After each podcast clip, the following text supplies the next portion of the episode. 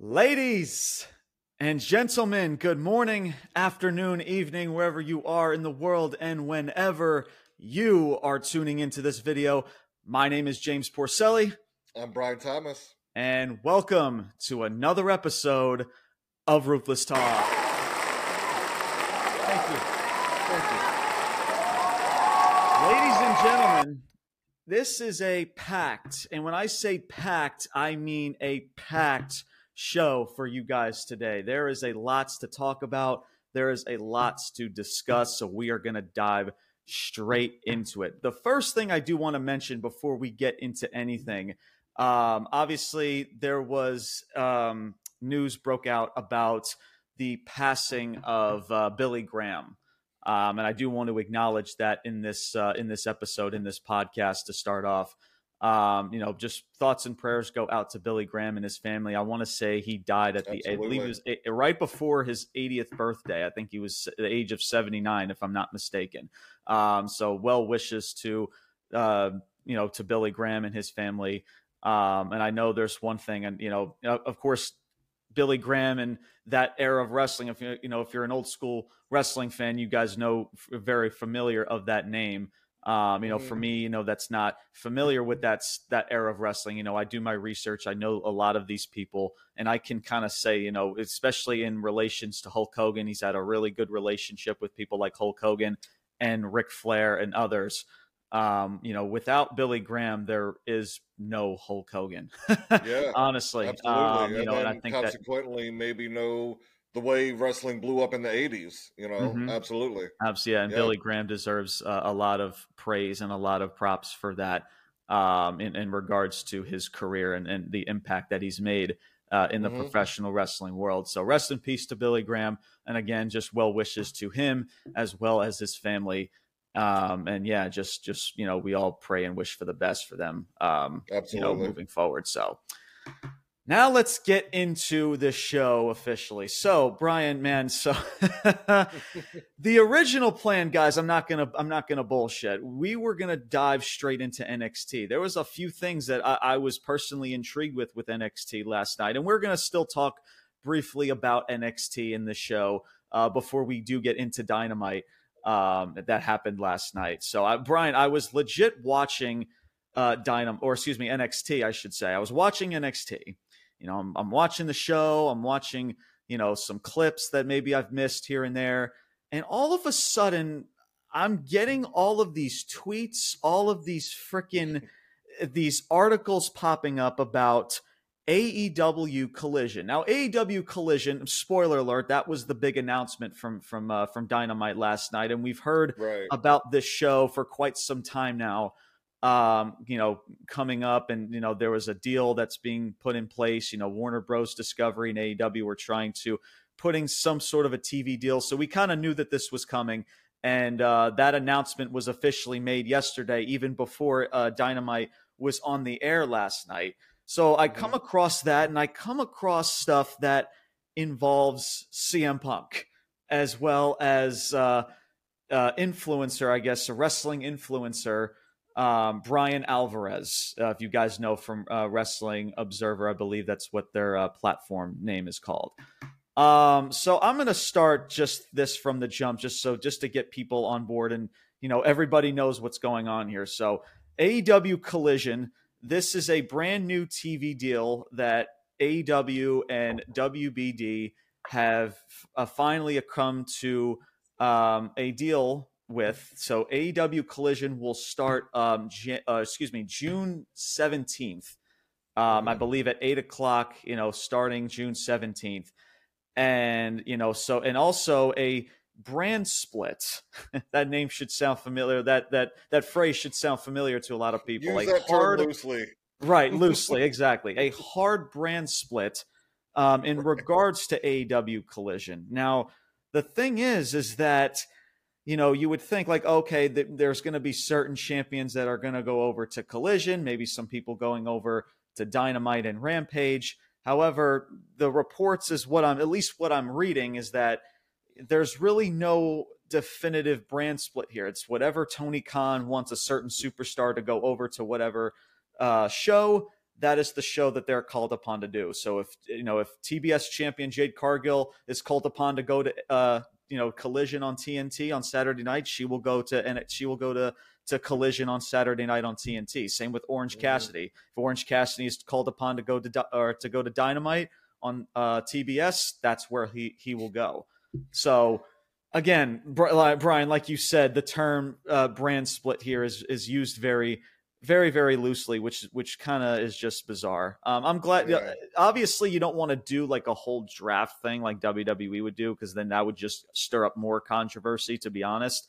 But in mm-hmm. regards to your champions there has to be some type of some type of primacy here. continuity to it. Ex- exactly. So that that's that was something that really just eyeballed me there. So who knows what you know and things i'm sure can change as well as we're still a, like a month month and a half until aew collision starts. If you know this there's like a it's like the logo and everything kind of it's like a nostalgic throwback to like wcw colors and stuff. I don't know if people have seen like the yeah. the, the, logo and everything. Yeah. that was the first thing that came to mind to me so I, I don't know. I just i just found that really interesting but so yeah so that is what's going on with collision um, as well as conversations are being made now about CM Punk, as there was a press release that CM Punk was going to be involved of this show, the the premiere show of Collision.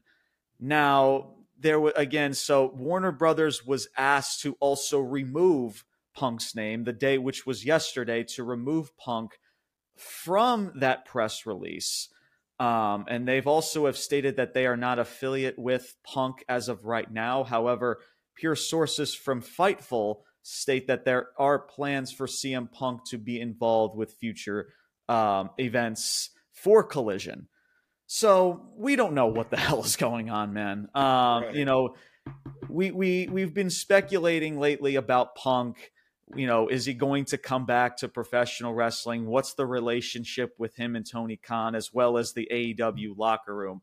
Um, so we still, as well as there are reports about um, him in, in involvement with Ace Steel, as there's talks about bringing Ace Steel back onto the show. There was a a meeting involved with Chris Jericho as other, I'm sure, you know, suits and ties, as well as Tony Khan to bring him on the show. That was denied. There's no reports on what Punk's response was. Punk, obvious, and Punk also spoke out. This was also reported that he did not want to be a part of that, or he did not want to be announced prior to the show of Collision. Um, so, and, and of course, and this is where. this is where I lead into Bryan Alvarez. So I hope everybody's kind of keeping up with that in regards to the situation. So Bryan Alvarez apparently made some comments in regards to Punk's return, AW Collision, or something along those lines. Um, but he goes on Instagram, on his Instagram story. And this was CM Punk, and I quote He says, Look, everyone, Bryan Alvarez just doesn't like it when misinformed internet trolls make up rumors about him. So please stop making up rumors, stories for clicks, while Bryan makes up stories, rumors for clicks. He's a married. He's married for God's sakes. By God, that man has a family. Doing his best Jim Ross impression. He says, Bryan, uh, Bryan Alvarez, shut the fuck up and stop talking about me. And then he also and he and he he leaks out a uh, an email that that was sent to him um, or or, or yeah, an email that was sent to him from this guy David Bixenspan, Bixenspan that was sent by Bryan Alvarez. And apparently this email was legit a decade ago. Um, and again, if you guys want to check out that email, you, I'm sure it's all over Twitter, whatever social media. So if you want to go check that out, yeah. and he finishes it off by saying, "Friendly reminder: I haven't been on TV in nine months. This is CM Punk, and I quote, and y'all just can't stop talking about me. Maybe stop, you'll feel better. Love, hate, it's all the same. I don't enjoy being the sole person that props the entire misinformed clickbait industry based on toxic gossip from lying sources. But what can you do? When you're the king, it comes with the crown. so, yeah, so Punk kind of doing, kind of, you know, doing what CM Punk usually does is pretty much What's one way right. to solve an issue?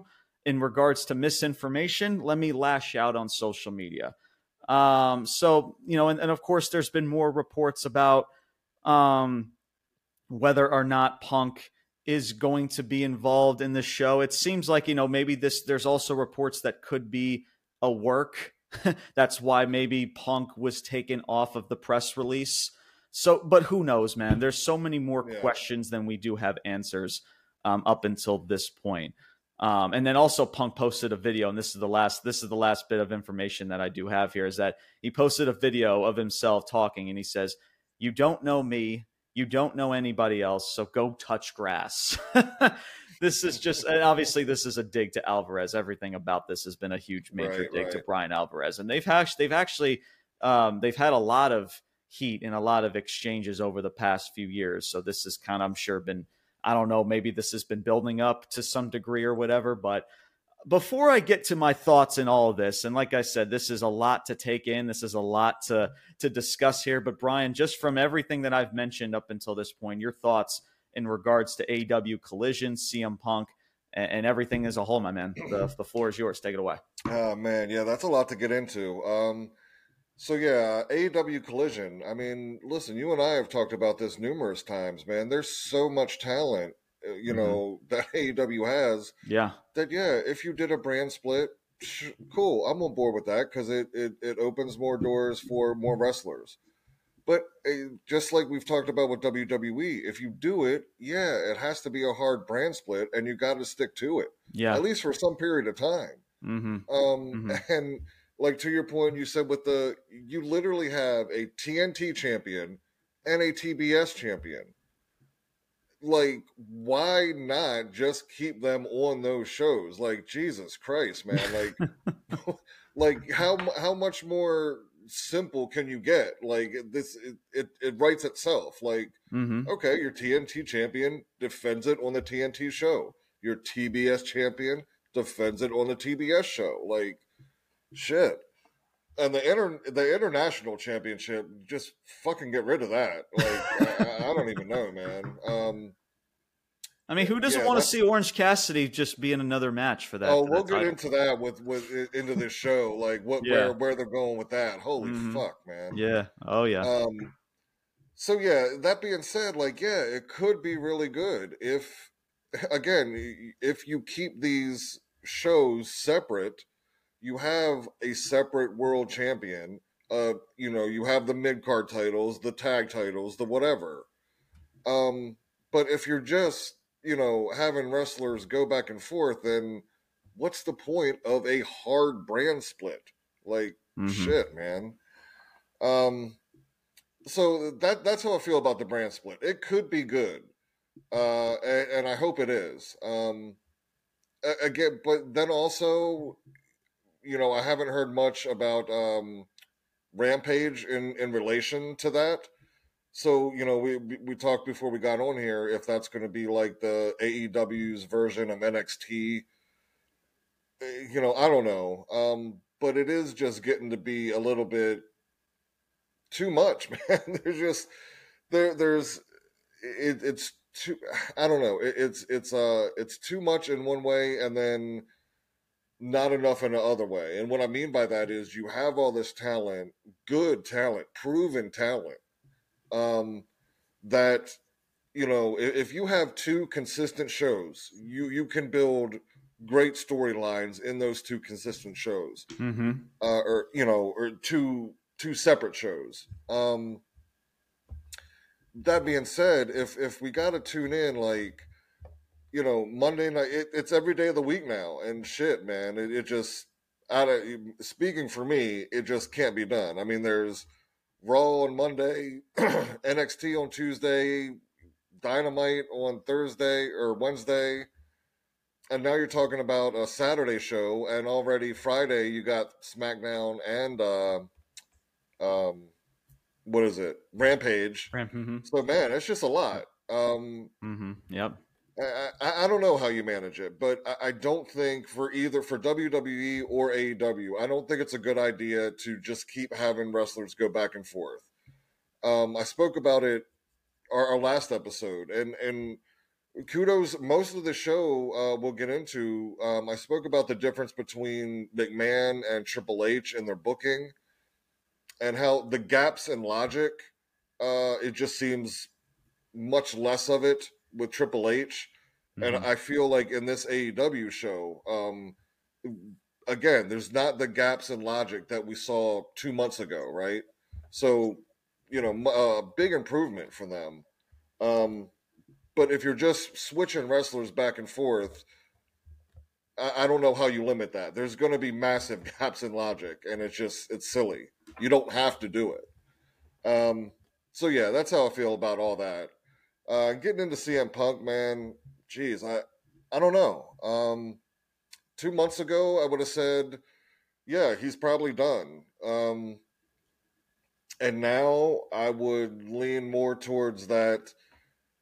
At least in some aspect, this is a work. At least between Punk and AEW, as far you know, taking his it's on the press release, it's off the press release. Yeah, I do think there's legitimate beef between Punk and like a Bryan Alvarez and a Dave Meltzer. Um, there is a, a real aspect of that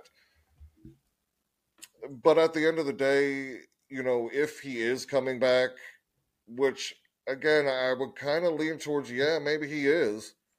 Um, yeah, there. The number one thing in wrestling is to draw money, and how are you going to draw money? Well, you, first you got to get your name out there. You got, I mean, it, it's it's all bullshit and nonsense.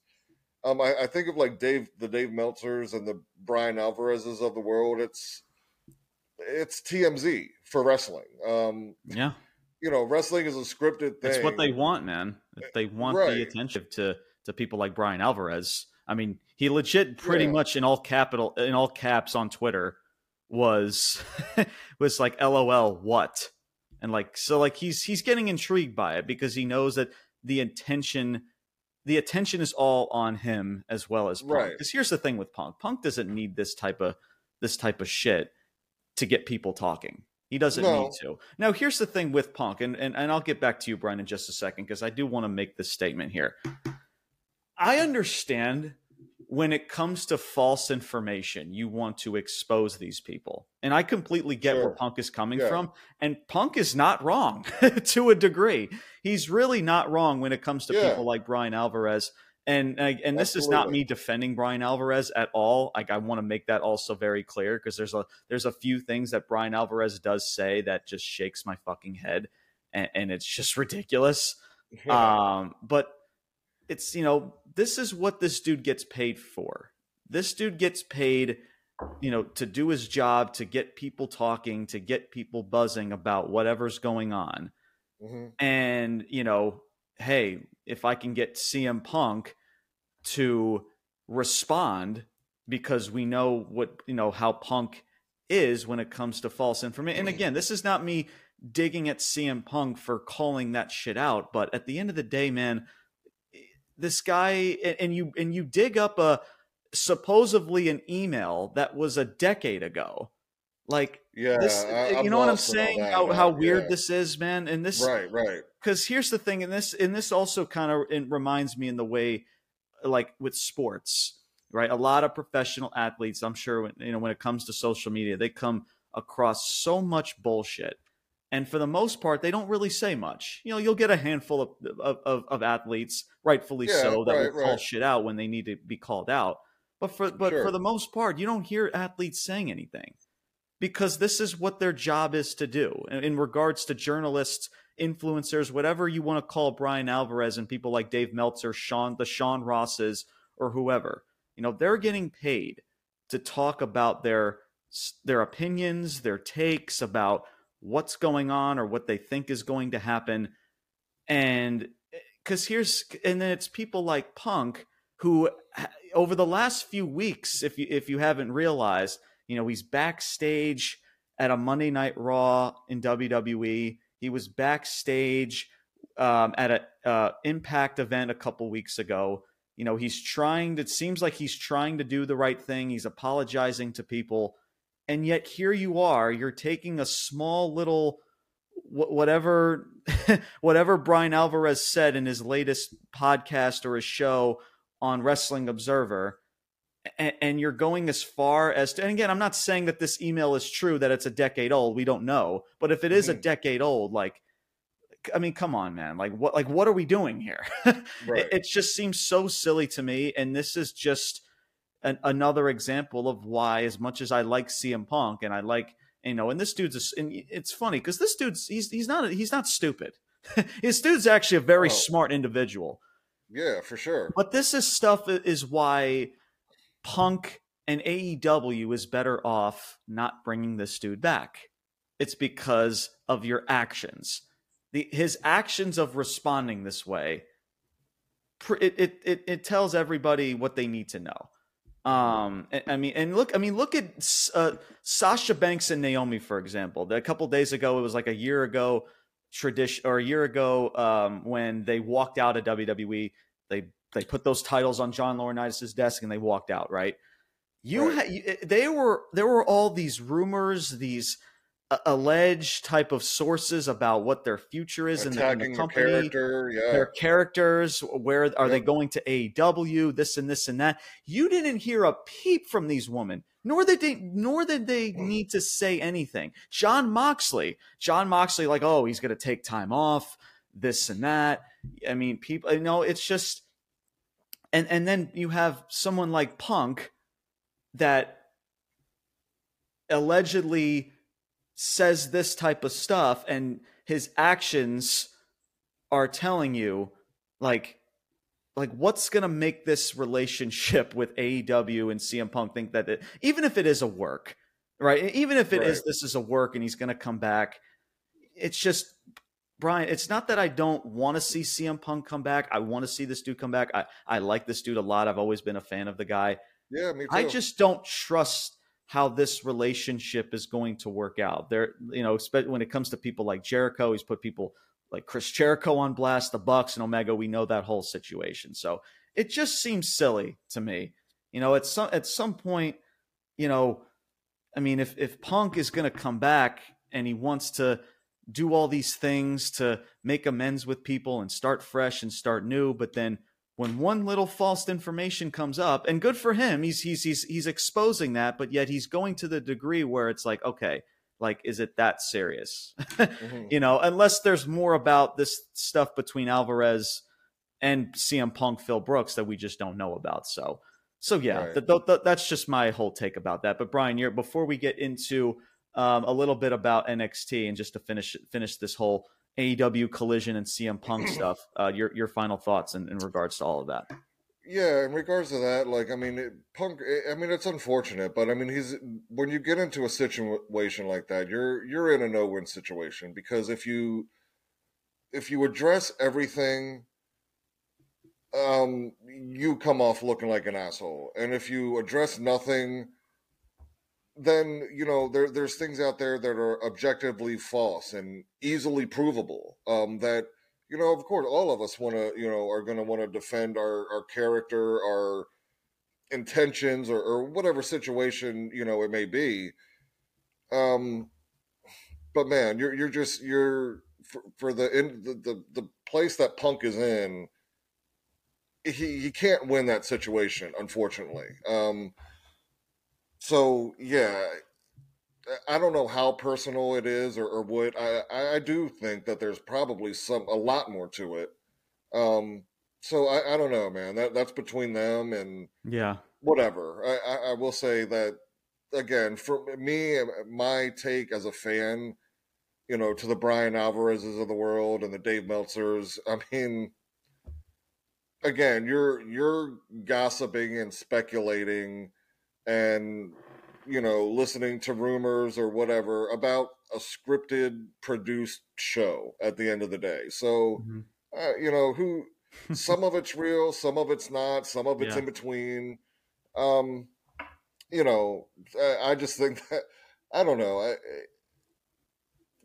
people like that i i, I just i kind of uh, i mean they're they really are kind of cringeworthy to me like I don't yeah. know. It's just like the ambulance tra- chaser mentality. Like, fuck, man. Like, why? Sometimes, a lot of times.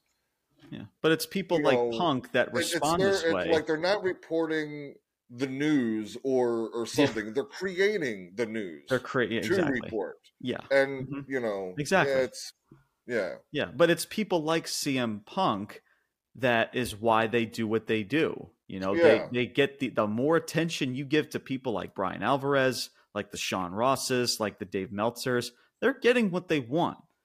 You know, they they know that sure. Punk is a guy that has history with Bryan Alvarez, and Bryan Alvarez, of course, knows that. So let me, you know, stir up the pot a little bit. And again, I don't know if this is what their intentions were or not, but mm-hmm. you know, just thinking about it, if that is the case, then again, this is what they're being paid to do.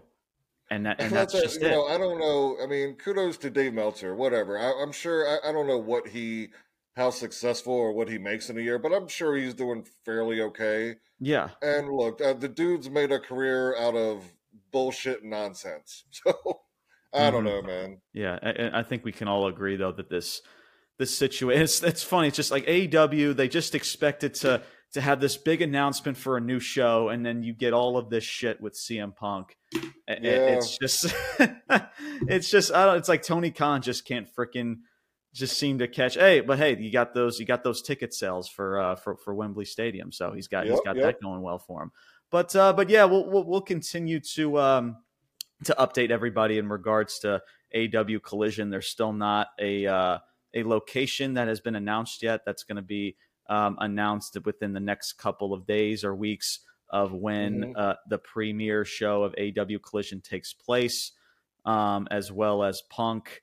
And in regards to, to do house shows, the house shows. Yeah, they are doing house shows, by the way. They are doing yeah. that. I, I think. Yeah, they call. I think it's. Um, they call them like house rules or something like that, like yeah. AW house rules or something. So they've been doing house shows and stuff. That started about a couple couple months ago. I want to say a couple weeks ago.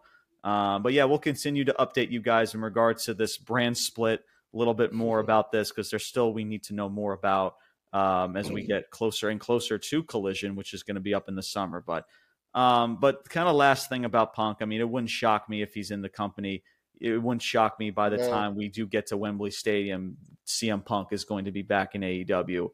But I, I think Brian, this just proves that you know Punk again. He's trying to make men's with people, people, especially with people over in WWE, people over at Impact, and you're trying to start in something, you know, a, a fresh start and everything. And this is in the way that you respond to a small, tiny false source or or leaked freaking uh, news story. It just it's just it just proves my point. And we talked about Punk a couple weeks ago how him being back in AEW just doesn't make sense for for him, and it doesn't make sense for AEW to to involve a guy. And again, we like CM Punk, and and props to him for calling stuff out as people should right? I mean, it's not like you know, it's, it's not like we say that what you know what Punk is saying here is wrong.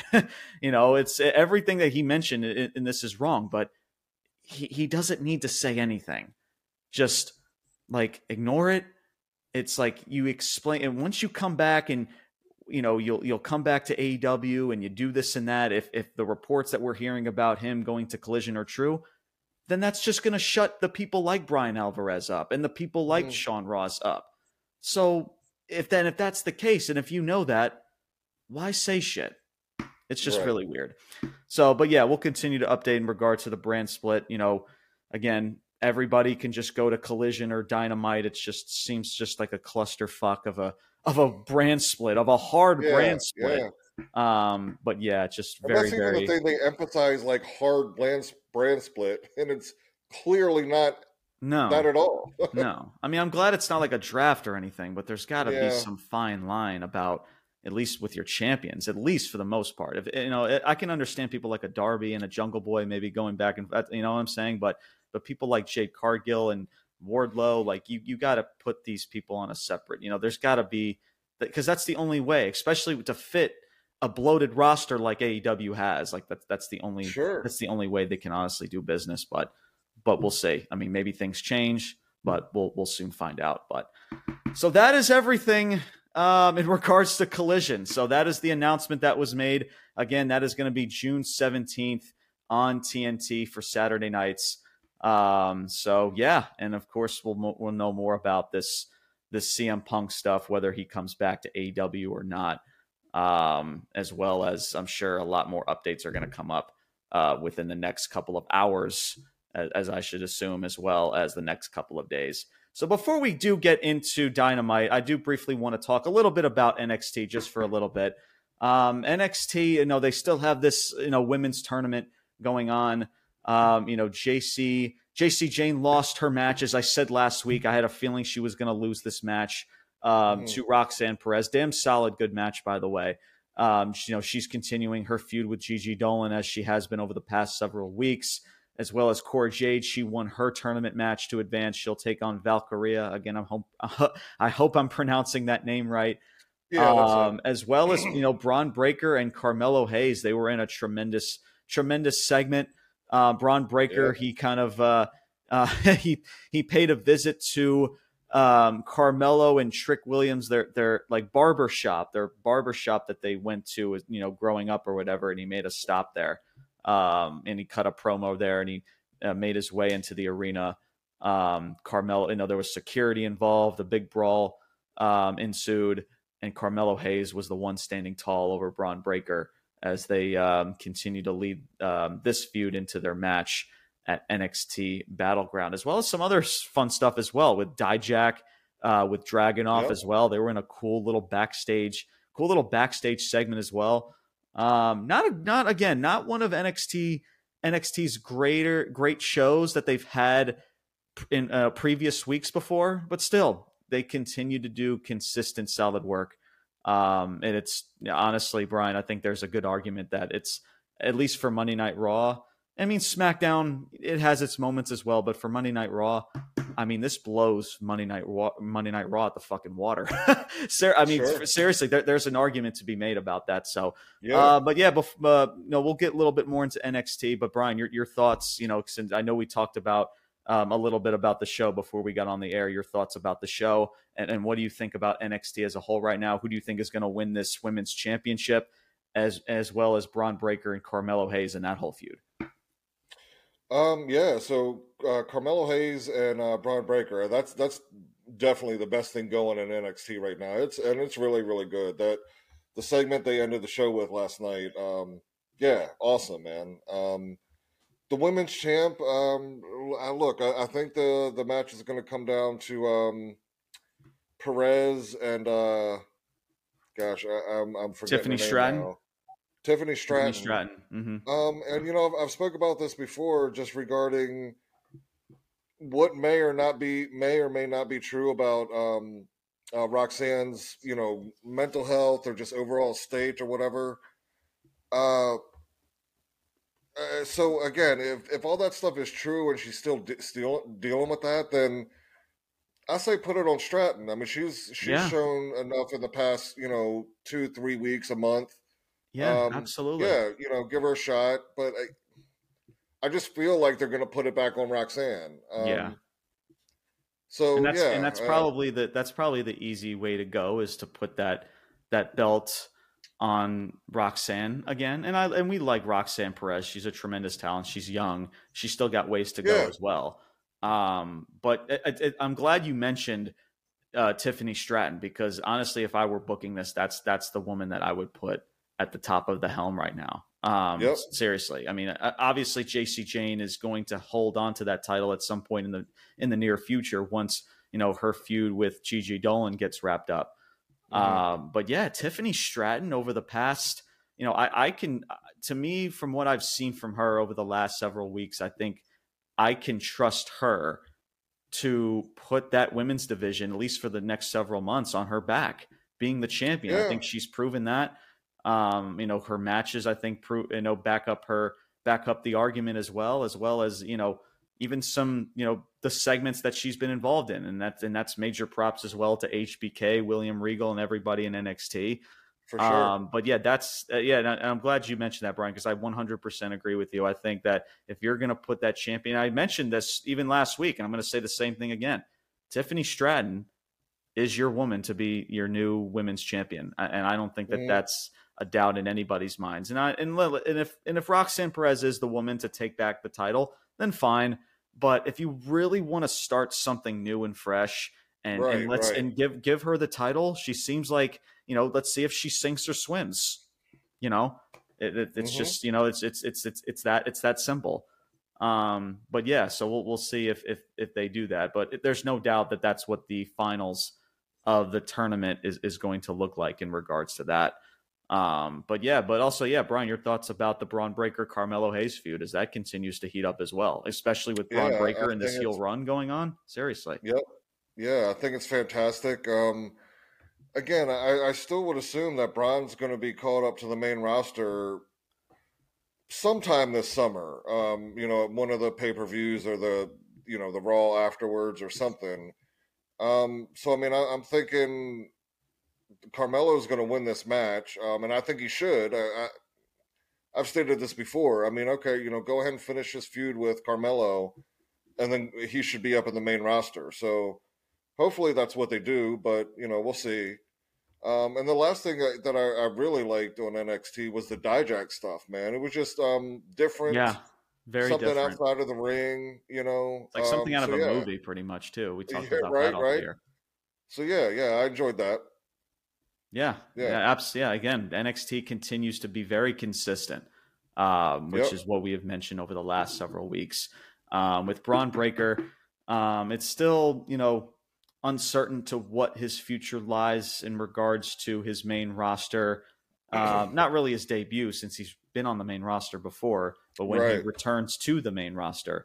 Um, but this heel character, man, the, it's just you could tell you, you can tell the difference just like it doesn't take a, a rocket scientist to figure out when somebody is really in their element right it, it's just and i see that with bron breakker i see a lot more confidence in his in his promos and just like it's just everything even the physicality that he's bringing with these like assaults with carmelo hayes and, and Yeah. Shrek.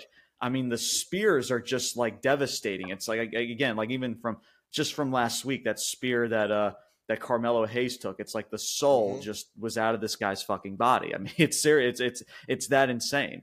Um, the spear that he took at Spring break, and So I mean, there's a lot of potential in regards to this character.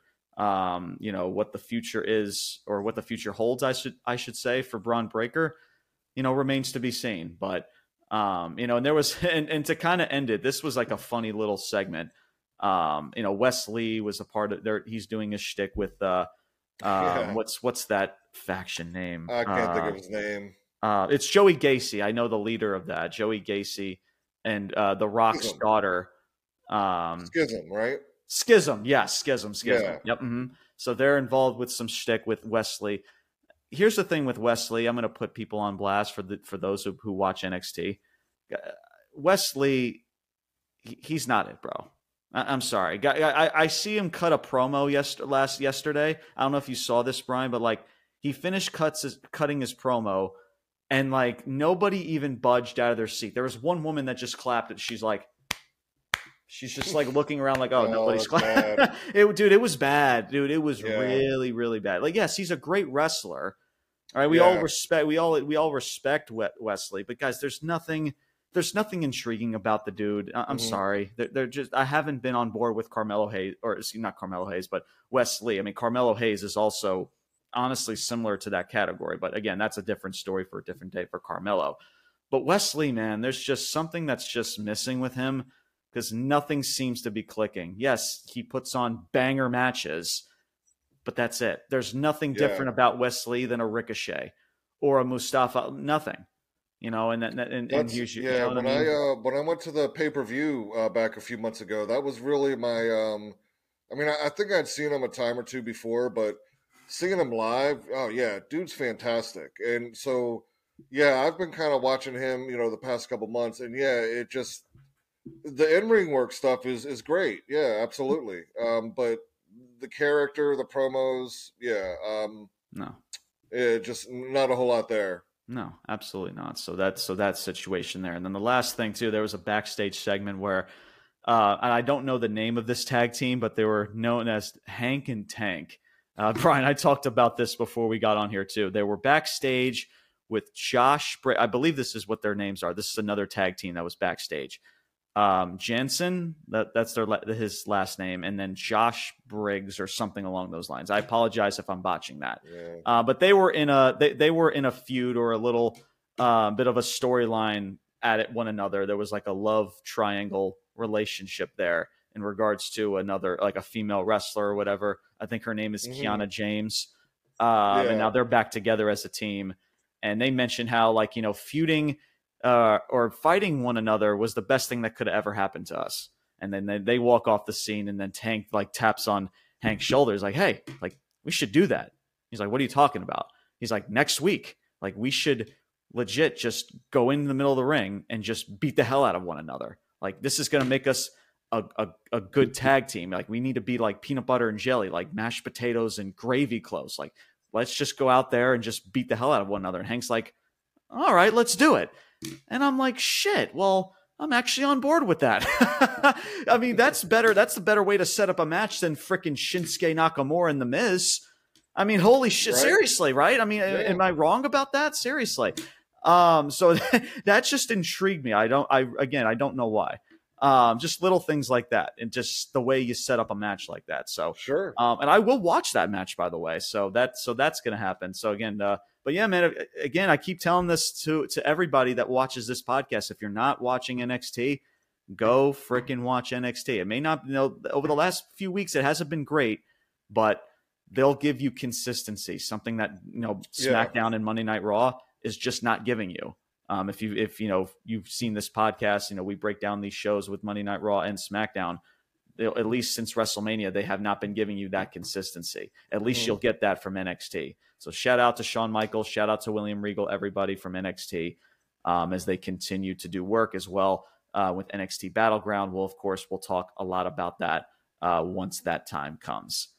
And now, Brian, finally, let us dive into AEW Dynamite. Let us dive straight into it. There's a lots to talk about in this show, so we're to save it um, as we review this show by the match, by the segment. Let's do it, baby. AEW Dynamite, May 17th, 2023, live in Austin, Texas. The show starts off hour number one with your TNT champion, Wardlow. His music hits, he enters the ring. Uh, he calls out Christian Cage straight from the jump. He's just like, you know, he says something along the lines of, like, you know, come out here and spit in my face or something along those lines. Mm-hmm. And Christian Cage's music hits alongside, of course, Luchasaurus. They hit the ring. Christian Cage does go, tries to go spit in the face. He's about to, like, freaking right. legit, like, straighten his face, spit in, spit in his face, right? And Wardlow grabs Christian by the throat. Luchasaurus then interferes and they exchange blows, you know, Wardlow and Luchasaurus. Uh, Wardlow goes for his power bomb symphony to Christian. Luchasaurus creates a slight distraction for Christian to hit a low blow to Wardlow. And then this is where Christian and Luchasaurus just beat the holy shit out of this guy. yeah. uh, Christian, he attacks Wardlow with a ladder. Uh, Luchasaurus then hits a choke slam, and Christian hits a kill switch onto two separate ladders leaving Wardlow laying and Christian and Luchasaurus standing tall. Um, Wardlow challenges. This was a few segments ago, later on in the show. Uh, Wardlow is in the trainer's room, um, all amplified, all pissed off as he challenges Christian at Double or Nothing um, in a ladder match. You know, you kind of saw that pretty much coming with the whole ladder exchange, um, and that will be for the TNT title, of course. Again, at Double or Nothing. So, Brian, I'm gonna let you have the floor, my man. Your thoughts of this opening segment? Um, I, am in the middle with it. Um, I, you know, I like the idea of of Wardlow and Christian. Um, you know that feud. Uh, I will say with with this segment, um, I, I don't know, man. I thought there were a lot of botches just with the moves and whether the camera angle angle caught it at the wrong time. Just it was obvious like stuff wasn't connecting and and so it, it kind of it, it, it, was just sloppy. Mm-hmm. Um, you know, could it be good? Yeah. Um, and, I still I, I do want to want to see this feud, but man, a ladder match, I just don't know. Um, you know, Christian obviously, you know, has a, a fantastic history with ladder matches, but I, I don't know say, that yeah. I want to mm-hmm. see him at 50, you know, 55 years old, whatever he is, Um, is he 50 yet, or is he late 40s? I don't know. Um, um I'm sure he's getting close to that. I would. I, I would. Either way, say. I mean, 20 years ago, yes, fantastic. 20 years later, uh, I just I don't think he needs to be in that type of match. And and generally with a big guy like Wardlow, like you don't need to see them in a in a match like that either. Um, yeah. So I, I think it has. I'll put it this way: it has more potential to to cause injury or do harm to either one of those guys, um, than than come out looking good. Not that it not that it can't. Um, it absolutely could and be fantastic. Uh, but I think it's just an unnecessary risk overall. You you don't have yeah. to have those two guys in a ladder match. Um, but that, that's what we're going to get, and uh, we'll see how it goes. Um, but I do like the feud. I just thought, I don't know, last night, I don't know if it was a chemistry thing or just being off or whatever, but probably a chemistry thing if I had to guess. It, it, it just didn't look good. Mm-hmm. Yeah. Mm-hmm. Well, here, well, here's the thing, and, and you're definitely not wrong because it was definitely sloppy. So you're definitely not wrong in that aspect. Um, and by the way, Christian Cage is 49 years old, so he will, he will yeah. turn 50 on November 30th. Um, he will be 50 years old. Um, yeah. But yeah, so I mean, here's the thing with this ladder match. I mean, obviously, there's going to be a lot of just just schmozzery and effery that's going to, you know, kind of protect. Luchasaurus will be involved. Luchasaurus will be involved. Arn Anderson will be involved, and everything yeah. in between. You know, Man, keep Arn away from that fucking ladder. Jesus Christ, dude. right. Oh boy, you do not need to see him. All he needs is this. All he needs is that Glock, man. That's that's all he pretty much needs. You know, at the end of the day. So. But yeah, um, but so here, here's what I'll say. You're you're definitely not wrong in regards with Christian. Is it necessary to put a 49 year old guy that's clearly well at, at the end of his prime? uh, to be in a in a ladder match. But you're still put on a great match for sure. Yeah, no, absolutely. And, and, is it you know? But I'm willing to give somebody like Christian, who has that history with ladder matches, the benefit of the doubt. To be honest, and he sure. he has been delivering decent work. Um, yep. so at least I'm, I do not trust AEW to get it right, but in regards to Christian in letting the match work, I I trust him in that aspect. Yeah. Um, and I'm just glad, Brian, that you know first of all, you start the night off with a with actually a a, a, a segment like this. I mean, again, how many right. times do we watch a, a, dynamite show? You just go right into Orange Cassidy's theme music every single fucking week. Um, so but and we always talk about too the TNT Championship just feeling just not important. I mean, we of mm-hmm. course we always talk about this title just flipping like it's freaking you know pieces of candy, like it's Skittles. Like here, you you get this title shot, you get this title shot. Everybody just gets a title shot.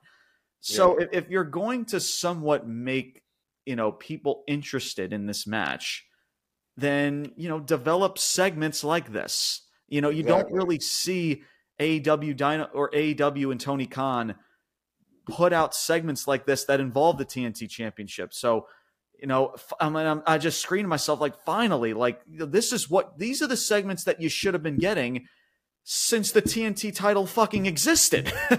Sure. you know, it, it's just so in that aspect, and I'm glad that we're not getting Luchasaurus and Wardlow. I, I think that was kind of a recipe for disaster. You put in a vet like Christian, especially in a ladder match, and I get his age and yeah. everything, but I, I, I truly believe they're going to make the match work. Um, was this segment great? No. Was it sloppy? Yeah. Um, but was it decent? It was. It was decent. I'm not. Yeah. Uh, you know, they. You know, it's still. It still accomplished what it needs to get accomplished. I'll take that, that, over Orange Cassidy starting the night.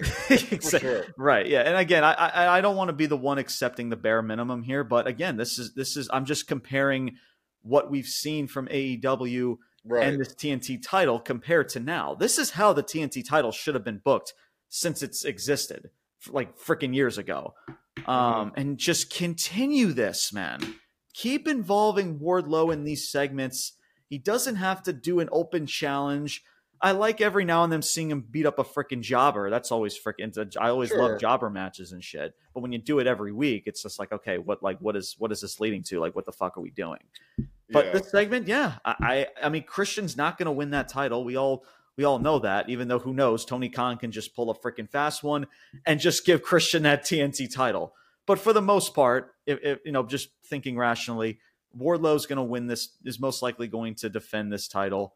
Um, and yeah, you know, I I, I don't. Again, it it like you said, Brian. It it's better than Orange Cassidy starting off the show. It's just, and again, this is what gets people hooked. You know, again, was it great? Could I come up with? Can me and you come up with better ways to to do this segment? Of course we could. But again, just from what we've seen from the TNT title, in in the way it's been booked, we'll, we'll take this and hopefully, hopefully, it gets better. Right. But like we always say, baby steps, man, baby steps. And speaking of Orange Cassidy, Here, um, here here he comes with his backpack, with his fucking sunglasses, and you know, like he's straight out of you know, he's he's coming out of junior high for the last time. It was every I'm sure it was everybody's last day of school and all that shit, right? Um, you know, he hits the ring. He's in a match, um, t- uh, teaming with Darby Allin. Yes, guys, Darby Allin yeah. and versus Big Bill and Lee Moriarty. Um, I guess the firm is no longer a thing because uh, Hathaway uh, was not at ringside or whatever. So I don't know what that situation is with the firm or whatever. But um, this tag match was 10 minutes in length. Darby hits a Canadian destroyer to Big Bill, and I'm just like, What the fuck? Come What? on. guys, who are we fooling here? like Darby, I- how like- much does Darby Allin do you think? Uh, uh, how much does Darby Allin 150. weigh? 150. like a 150 tops. at best, maybe like soaking wet, probably. And Yeah. Big Bill is probably what? Probably 280, 300. Yeah, I would say it's maybe close to like 270, 280. I want to say so. I like, Yeah. Like, what in what fucking reality would somebody like Darby Allin hitting a Canadian destroyer It's a fucking Big Bill? Like, I legit laughed. I was like, I'm like, are we serious, dude? I Yeah. couldn't believe it. Oh my god, it's just hey, but hey, it's it's the it's the world of AEW. So you know, I Mhm. mean, I mean, shit. We've seen people like Braun Strowman and freaking Brock Lesnar get rolled up in WWE. So shoot, if you know, why not AEW's like, hey, if you know, Big Bill can take a Canadian destroyer to freaking Darby, what what harm is it going to do? Because no one's going to see shit. They're just going to be wowed by the move anyway. So, Yeah. but yeah, I just saw that. And I was just like, what the fuck, man? Like, what? Jesus Christ. Um, Orange Cassidy hits an orange punch uh, to Big Bill, followed by a coffin drop to Lee Moriarty, and the, and Darby wins the match via a headlock takedown, um, and wins the match.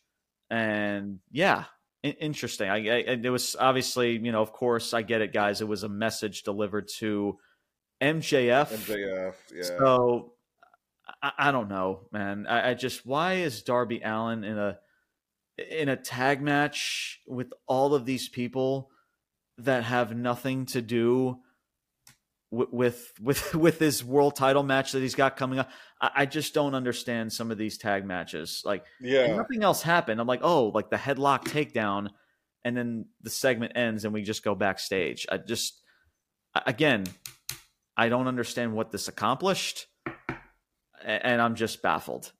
I mean, obviously, you knew Darby Allin was going to be the one t- getting the pin Sure. um, or winning this match because he has that that title match. You can't just have Orange Cassidy just freaking win the match for the team. That would just be weird.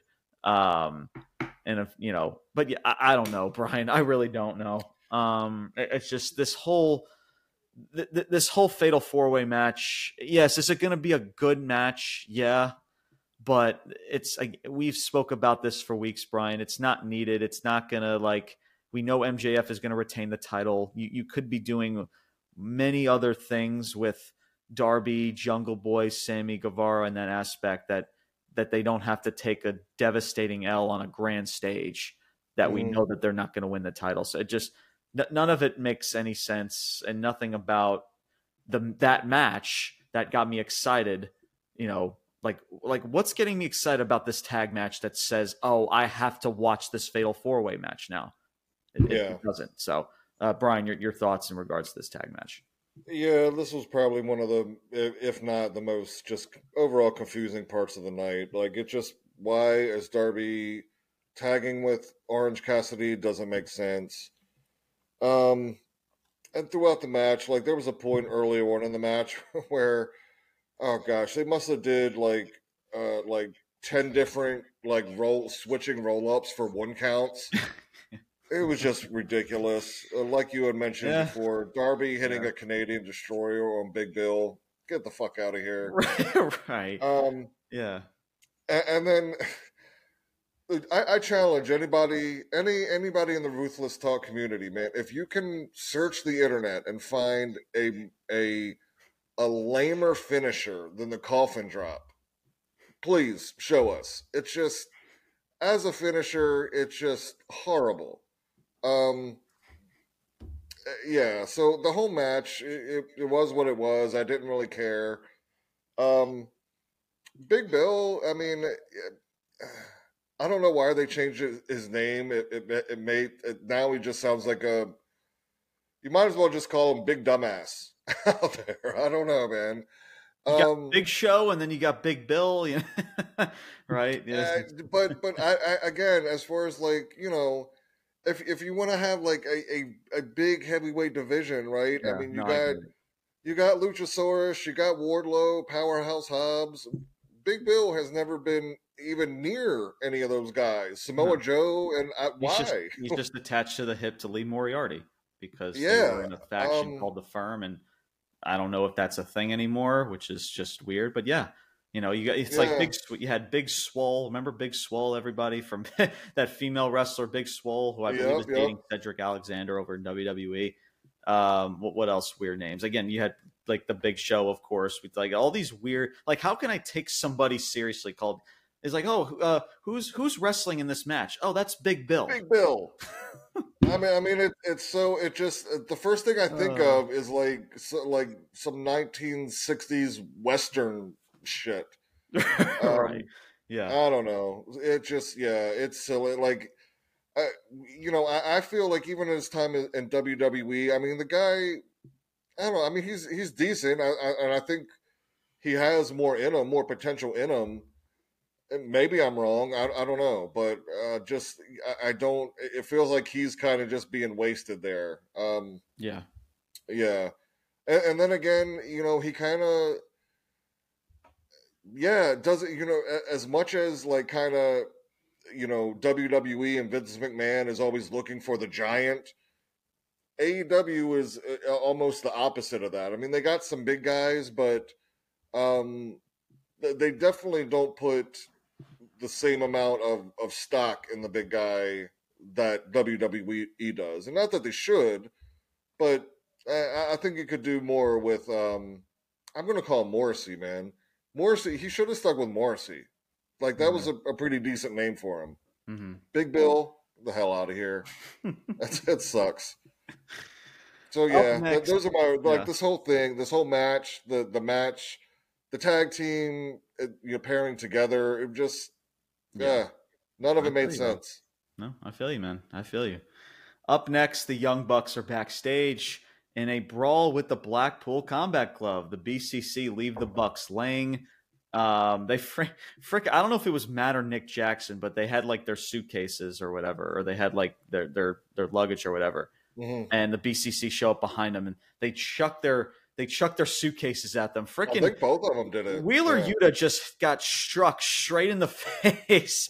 I mean, it, it was like pretty like the way I again I don't know if it was Matt. Or, I think it was Nick Jackson that threw it, and it happened. I don't know if if if Wheeler Yuta was able to get his hands up, but like Jesus Christ, it went straight for his freaking head. I was like, oh my god, man, yeah. So, uh, but yeah, so the BCC they leave the Bucks laying. Um, and Mox, you know, he says, finishing off the segment, we are the elite in this business. And that is not the last time you're going to see the Bucks or the Blackpool Combat Club in this show. We're going to go uh, or talk a lot more about that, but we'll we'll save that for uh, for for the main event for the end of the second hour. Up next was Sammy Guevara uh, wins a 30 second uh, squash match via the GTH. Sammy Guevara, he cuts a 60 second babyface promo, and that's that's it. Yeah. So, yeah, very. I, I, don't know if this is like, you know, people are also saying like, oh, like he's cutting the babyface promo because he's trying to, I guess, to to to trick everyone or to trick uh, Darby and and Jungle Boy, thinking that you know, oh, like MJF's reign of terror needs to come to an end, and maybe they they pull the wool over everyone's eyes and he's going to be aligned with MJF for most of the match. I, I, guys, I, I, don't know, but like, right. is, is, is, is, is Guevara just going through a fucking like a like a midlife crisis or some shit? like this this dude is like he he was uh he was a heel and he hated and he hated MJF. He was a heel and now he's best buddies with MJF because of the money and now he's cutting a baby face from I don't know. It was something also involving with the crowd in Austin, Texas and his relationship with the it just seems weird to do. I mean, I get right. the history, guys. I understand that, but I thought that this dude was supposed to be a heel, and now he's cut. I mean, I, I think I've seen this dude turn babyface and heel over the probably a gazillion times. I mean, dude, he's making he's giving Charlotte Flair a run for his money. Seriously, it, it's it's I don't guys. It's just weird. Yeah. again, I understand if he's like you know if he's you know faking it and he and he's like you know oh he's just pretending to be the baby, but still, guys, like I, you, you can't tell me we can't do better, and it's just it's like again, it's same thing we talked about with Darby in the tag match. Like, is this getting me more excited about the the, the fatal four way match? The answer is no, guys. I, am just being again, I'm just being honest. Um, Sammy Guevara wins a 30 second, uh, you know, squash match. That's great for him um, against you know whatever jobber Exodus from the state Prime. of Texas. yeah, yeah. It's and he cuts this babyface promo. It was actually not bad. Actually it wasn't mm-hmm. a bad little promo. I mean, we talked about with also Sammy Guevara in, in, in regards to the pillars. You know, MJF is way up here, and the other three are down here. But you know, Sammy Guevara is slightly above water in in, in regards to those other two. So, yeah. I, I, I don't I don't know. I, I really don't. But uh, Brian, your thoughts in regards to Sammy, um, his squash match and his babyface promo that he cut. Um, yeah, I, I, thought it was a little weird having him have a squash match. Um, you know, yeah, that was, yeah. I don't know. Tides might be turning here. I, am still like, I still think MJF is going to retain the title, but mm-hmm. you can mm-hmm. see the babyface turn here for for Guevara. Yeah. Um, which if you set, you know, going forward, you know, if you set up a, where Guevara is the is the everybody knows he's the babyface, he is the babyface, and he has this feud with MJF, that that could be good. Yeah. Um yeah, and, and, as we'll see, you know, kind of it, it, goes through, you know, the rest of the show. There's there's a, a possibility that maybe Guevara comes out of this with the title, and that kind of that that solidifies his face turn and sets up the feud for MJF. I don't. They better not. Do I, I wouldn't shit, do man. it. I think the execution of what how I don't see it because he still hasn't addressed like the JAS stuff, right? I mean, yeah, there's mm-hmm. a lot they're leaving undone. Yeah, um, I would not. That would no. Absolutely. If they Brian, if they do that shit, then oh my fucking god, dude! It, there's there's no way you can do that. There eh, there's no freaking way. Because because here's the thing too. If this is if you want to turn Sammy Guevara face, if this is the Sammy Guevara that you want to showcase, then why not just have Sammy versus MJF? Right. Why are we involving two other motherfuckers into this situation that don't need to be in this? And they're not even ready for this situation. They're not ready mm-hmm. to be in this main event nor for competing for this fucking title. Guys, they're just not. You guys can argue with me. You guys could call me an asshole, a schmuck. I don't I don't give a fuck. They're not freaking ready at all. Sammy Guevara, again, like we said, he's slightly above those two. If you want to do a feud that's again, I would not have Sammy Guevara win the title regardless. But if you can do it in a way where it could really help Guevara in the process, even in a losing effort, then yeah, do that. But again, we're still getting we're getting the fatal four way match. So I, yeah. I don't I don't That's, know. Uh, you know, like before, uh, you know, I was you know pretty much you know hundred percent. You know, MJ MJF's winning this now. Eh, maybe seventy percent. I don't know. There's a hmm. chance. Yeah, dude. If if they, bro, I will I will go berserk if that fucking shit happens. No, ser- like seriously, I, I will legit. If MJF loses that freaking title, I will I will fucking lose it. You, you heard it from me, guys. I will fucking lose it. What whenever we do the the double or nothing review, I will go fucking nuts if MJF loses that fucking title. Just m- mark my words on that. Up next, we had FTR as well as Jeff Jarrett, Jay Lethal in the uh, AEW tag title situation. So uh, Jeff Jarrett and Jay Lethal, they their music hits, they hit the ring. FTR attacks them at the stage. They ta- they they push uh, um, what's his name's uh, Satnam Singh he, off the yeah. off the stage, and he goes through a table. Uh, FTR, uh, Jeff Jarrett, Jay Lethal, they come to blows. They bring the fight to the ring. FTR looks to hit the Goodnight Express. They have they have Jeff Jarrett, you know, by himself. He's struggling to get to his feet. and guys, Jeff Jarrett's wife Karen, she comes up from behind and low blows Cash Wheeler. And now, you know, Lethal and Jeff Jarrett now they have the upper hand. They they uh, uh Sonjay had two guitars in his hand. They both give it to uh, he gives it to uh, Lethal and Jeff Jarrett, and they both smash it over the heads of FTR.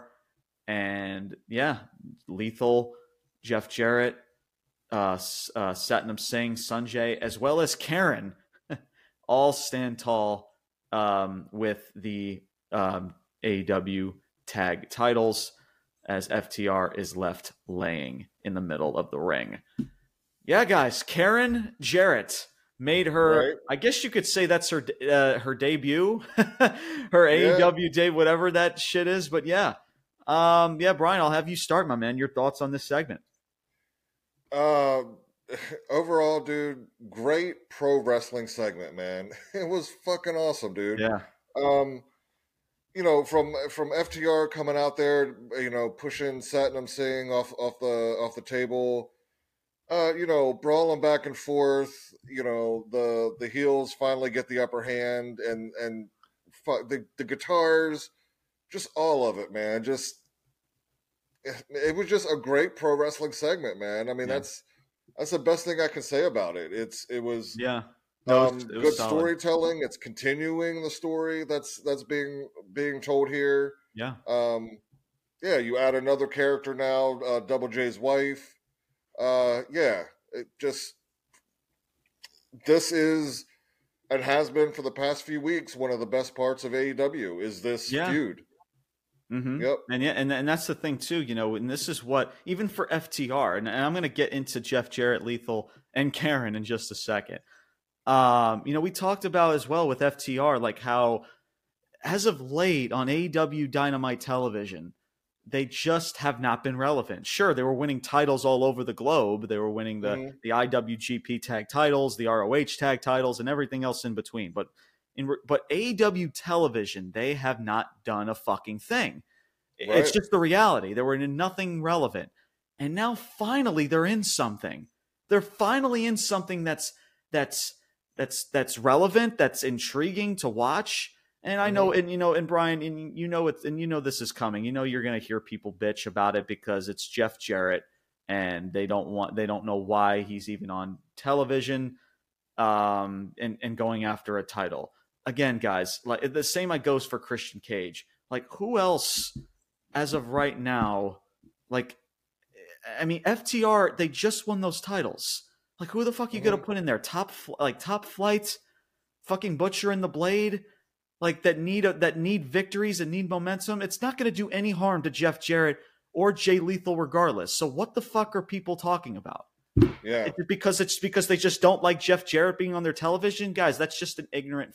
That's just being fucking ignorant. And that's just it's just ridiculous. Um, yeah. I mean, we we've been wanting FTR to have something, and they're not only that, but they're holding the AW tag titles. They're on AW Dynamite television consistently and they're in a decent freaking story. yeah. I, I, mean, this is, I mean, I, this is what I, Brian, have been itching for to give something to FTR. And finally Absolutely. they're getting it. You know, I get it, guys. It's, you know, they're, they're, you know, they're more about, you know, their, their style is more just about the wrestling. And, you know, we loved like their matches over overseas with, you know, holding the IWGP titles and the ROH titles you know, they're wrestlers. But guys, again, professional wrestling is well, more than say. Just... I mean, yes, they're they're known as wrestlers, but also, I, I, feel like there's a generation of wrestlers and wrestling fans that have forgotten or lost the art of storytelling within wrestling. Yeah. Like, yes, it's wrestling, but you're supposed to be telling a story as well. Yes, exact exactly. but but we're so we're so fixated on bangers and Yeah. great freaking wrestling matches. It's just like we you come across stuff like this, and it's just and then people shit all over. It's like like what the fuck do people want? I, I, Yeah. don't I don't understand it. it. It makes no freaking sense. And then yeah, with I'll be honest with you, Brian. I freaking I I freaking marked when I saw Karen, I saw Karen Jarrett. I was like, holy shit! I thought that was I thought that shit was freaking on. Yeah, she low blows freaking cash. Um, yeah, and then and, you know, and and I talked about as well with Mark Briscoe. Sure, can Mark Briscoe be doing something, you know, you know, something else on his own on AW television? Sure, he could be. Um, but I think this, and the more I think about this too, Brian, as well, even though I am a little bit, you know, on the fence in regards to that, you know, this does put, um, you know, Mark Briscoe in a situation to where, you know, people, you know, I'm sure there's a lot of wrestling fans that don't watch ROH. I'm sure there's a lot of Right. wrestling fans that don't know Mark Briscoe at all. Well, you put him in this situation on Dynamite Television, and, and now you're intro- you're finally introducing him into finally a storyline. I mean, he's just been in Mhm. weird tag matches. He he had that one match with Jay Lethal. Now, I mean, that was that, that was a nice little touching little moment. That was obviously of the the whole Jay Briscoe's Jay Briscoe's Yeah. passing and everything like that. But outside of that, this this dude has not been in anything uh, since he's officially joined AEW. Hasn't been done doing anything. But now you put him in in this this feud between FTR, Jeff Jarrett, and Jay Lethal, and it's working. it, Yep. It's freaking working. And and like you I'm said, Brian, it's totally it's one of the best positive lights out of the show and, and, Yeah. and of this company. I mean, people want to freaking bash us for saying that, but guys, like, what else outside of Omega and and, and the Blackpool Combat Club and maybe MJF? What what else is there? Like, what Yeah. else is getting you that? Uh, I mean, Chris Jericho and Adam Cole. That's starting to, you know, st- start starting to make like that a conversation. We're gonna get into them in the second hour. But guys, like just because it's Jeff Jarrett, like why are we just shitting on? Because he's old, because he's going after a tag title. He's not going to fucking win it. We know that. We know that Christian, for the most part, is not going to win the title. So they just Wardlow just won the TNT title.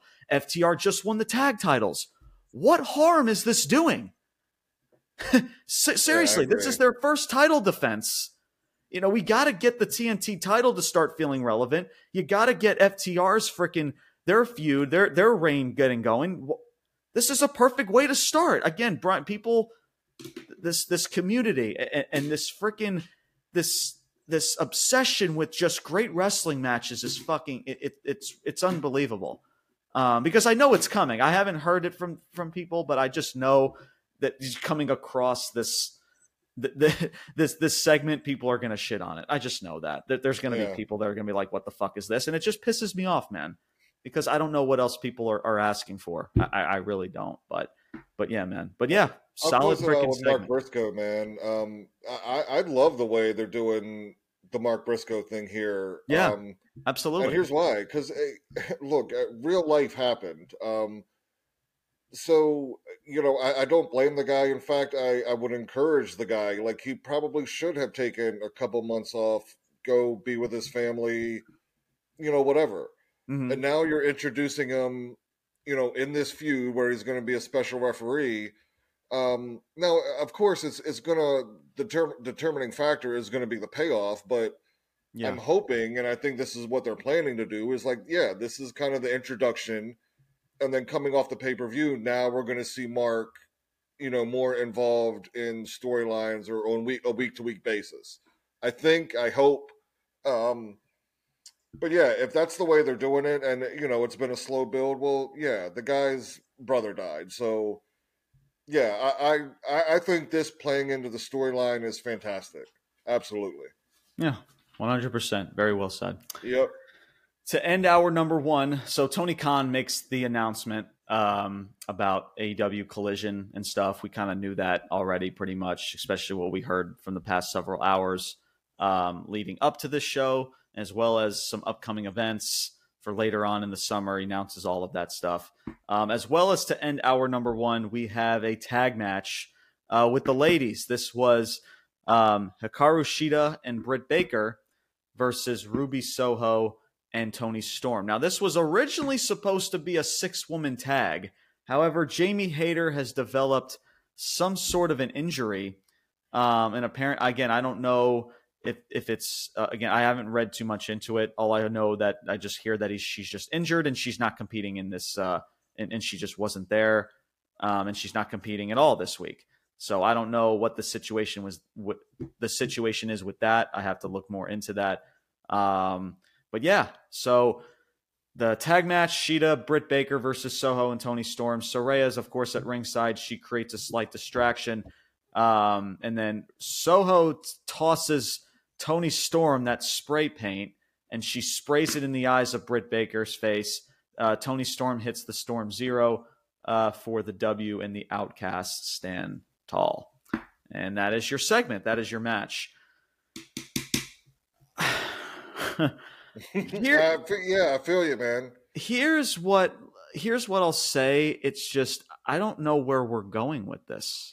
Dude, I, that's exactly only, what the, I got. The only thing that I can, the only thing that's keeping me somewhat intrigued, or at least somewhat intrigued of this, is again, and I spoke about this for the past several weeks.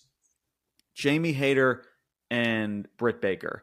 You know, because because here's the thing with the Outcasts, it's just like like what is the end goal with the Outcasts? Like, is one of them just going to win the titles? Like, I don't think any one of th- any three of them are over right now to win that fucking title. Nor, right. to be honest, should they? like, and and then Toni Storm later on the night, she challenged Jamie Hayter for that AEW Women's Championship. So I, I, guess again, I guess the injury is a work, and maybe was, there was a slight minor injury. Maybe she is injured, and it's not as serious to where she's only she can take off for about a week and she'll be fine next week in a double or nothing maybe. Um, but but again, it's a rematch because mm-hmm. we saw the same. This is the same person that Jamie Hayter took the title from not too long ago, right? And now you're having this person face the same woman that she beat for the title. I, I again, I don't know what what is getting accomplished or what we're what the end goal is here. Um, I, am sure, I'm sure at some point, maybe long term, you're going to see Britt and Jamie Hayter um, collide heads, which I would be down to see if it makes sense, if it's done mm-hmm. properly. Mm-hmm. Yep. But in regards to the outcasts, because here's the thing too with this with this feud, and Brian, I'll send this off to you in just a second here. I, I don't believe that this feud between Britt and Jamie Hayter even needs the title. You know what I'm saying? Like I, yeah, sure. and if that's the case, if you're gonna put the title on one of the outcasts, like it, what's that? Is that gonna solve? Is that gonna help anybody? Like, is yeah. anybody that old? Is anybody from the outcast right now? Ruby Soho. I mean, listen, we love Ruby Soho, but her holding on to the women's title, right? Guys, come on, stop. Saraya, no, I'm. I mean, maybe when she debuted, if if her momentum was done properly when she debuted, maybe. And then Toni Storm, she just won the title. So what sense would that freaking make? So if that's the case, then in regards to your women's championship, so if that's the case, then Jamie Hayter needs to still hold on to this title. But if that's the case as well, where do the outcasts go from here? Because they're supposed to yeah. be this dominant faction. So that's what I mean, guys, about where we're going with this. I, you know, unless because to me, you could have just saved this six woman tag and had it made it fun at double or nothing. But then you've already wasted a. Te- I, I don't know, man. It's just everything about this is so weird, and it's kind of. uh it's really not surprising because we always talk about this women's division just kind of just kind of getting the short end of the stick pretty much mm-hmm. um, and again that's no fault to their own it's just the booking but but yeah, that that's that's really that's really all I got, honestly. At least at least as of right now. But uh, Brian, go ahead, man. Your thoughts? Yeah, I had the same th- thoughts as you. Just where is this going? Um, you know, it, it seems like this whole storyline involving these five women. Um, speaking of Britt, Hayter, uh, Soho, Saraya, and Toni Storm, and now I guess if you want to throw Shida in there, like the whole thing revolves around the woman's title. But I feel like out of every segment, every match combination that we've had, I feel like we've seen Hayter the least out of all of them. You know. Yeah, and she's your woman. Makes it kind of weird, right? Um, just like what the fuck, man. Yeah. So uh, yeah, I'm with you. I just um, uh, there's a lot of potential here with with all these women, but I just don't know where it's going. Um, so I really can't comment more than that. I mean, it was it was a pretty good match. Um, yeah. It was actually it actually was a decent tag. Actually, the, the women yeah. usually, at least as of late, they've been doing better in tags than they for have sure. been one on one. To be honest with you, I mean, if you guys again don't take my word for it, go back and watch some women's matches in AEW. When it comes to tag matches, they perform better. I don't know if that's just more of a a better way to develop chemistry or I don't know, but it's just that's yeah. just at least from what I've seen. I mean, the performances with the women are just been better in tag matches. I don't know if that's a coincidence or not, but yeah, it's just it's just it's so weird. This I yeah. mean, we had a really cool segment last week with Shida and like okay, you could mm-hmm. okay, this is where you you you you put the match for double or nothing or so, even though it's weird that Jamie Hayter is holding on to a title and she's been irrelevant and she's not even there's no definitive challenger for her ever since right. she's really won it. She's had yep. random fucking matches on Dynamite, like open challenges or just random matches against. uh Well, I think she's faced even Ruby Soho before in the past. She's faced um Riho as well as even I think Shida as well, maybe Sky Blue. Sky Blue, yeah. It's just like, and I'm like, where are we going with this woman? Like, yeah, what, what are we doing with this title reign? It makes no m- makes no sense. So I, I don't know. Again, the only thing that's that's keeping me hopeful is Britt Baker and, and Jamie Hayter and a potential feud there because that Same. that has tremendous potential in its own right. Uh, when when did they when do they finally go full throttle with it? Rem- remains to be seen. But um, but yeah, so that that's pretty much all I got in regards to that. Just everything about it just is just weird, and I don't know. I don't know where they're going with it. So I guess we'll find out.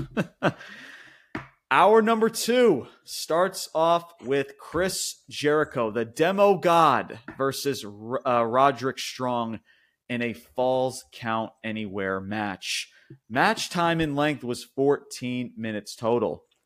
Uh, Roderick Strong attacks Jericho before the bell even rings. Uh, during picture in picture, the fight escalates through the crowd, you know, and then into the concession area. Um, freaking Jericho delivers suple- delivers a suplex through a, a table in the concession area. Um, Jericho and Strong are delivering chops at the edge of the stairwell, or the edge, or like a stairway or whatever. Like you know, um, they're delivering chops at one another. Like freaking uh, Aubrey Edwards is like counting on the stairwell freaking handles. Uh, right. This was actually fun. This was actually a fun mm-hmm. little little match. I'm not gonna lie. Um, so and then and then Mr. Softee makes an appearance. Freaking Roderick Strong is throwing Mr. Softee ice cream. I love Mr. Softee. That's my freaking childhood, by the way. Shout out to freaking Mr. Softee. I love that freaking ice cream. It's been a minute since I've had that shit. Right. Um, but yeah, Mr. Yeah, the the freaking Strong is like throwing ice cream in freaking Jericho's face. It's in, all in his hair and shit. Um, yeah, and then the fight continues. So that, yeah, so Jericho's like a mess. He's got ice cream all over his face, and then Roderick Star Roderick Strong starts to kind of like retreat his way outside of the arena. You know, and Jer- and he's he's he's kind of like baiting Jericho. He's like he's he keeps moving away from Jericho and and and outside of the arena.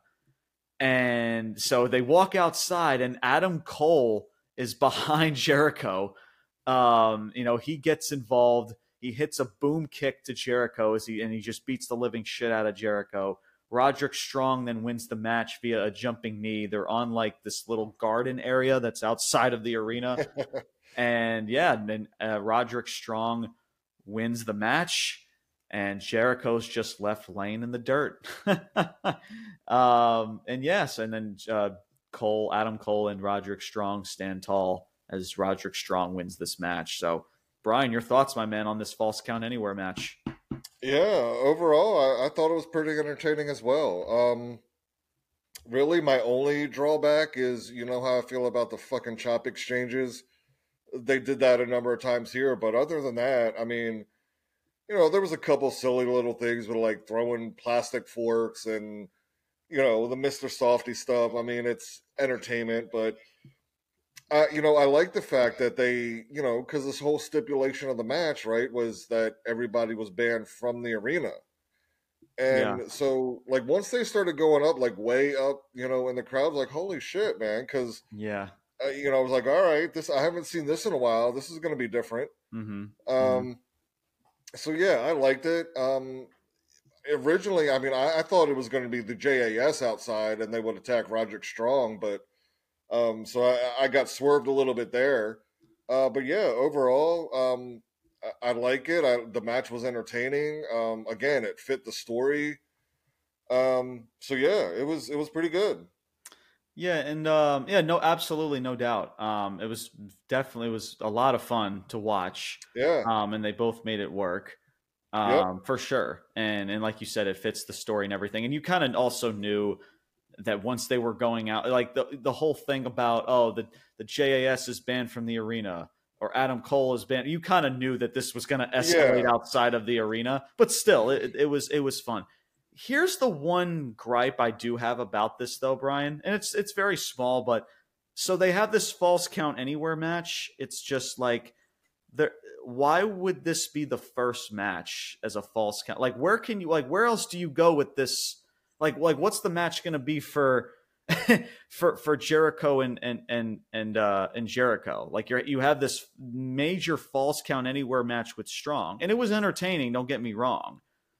But I wouldn't have had as the first match if that makes sense because mm-hmm. I don't know where else you would go with a falls count anywhere match unless there's another bigger stipulation that they have in mind. Maybe that's what I was going to say. Starting off here and considering it's it's Jericho and Cole, you know, hopefully there's something you know something big they have in the works, um, which I wouldn't doubt. Yeah. Uh, so yeah. Um, but yeah, you're you're right. Unless there is something bigger, then yeah. you know what I mean. Why yeah. start with this? Exactly. Yeah. Like if like if, if Jericho and Cole are just going to have a normal match at like double or nothing, right. and like like what what's going to be any better of that match than we just saw in this falls count anywhere match like you yeah. can't top that you can't top that with what we saw in a normal match versus what we just saw against yeah. Roderick Strong it's see see what I mean so they're going to have to yeah. again maybe they have something planned that's bigger like a bigger stipulation I, I don't know what that is but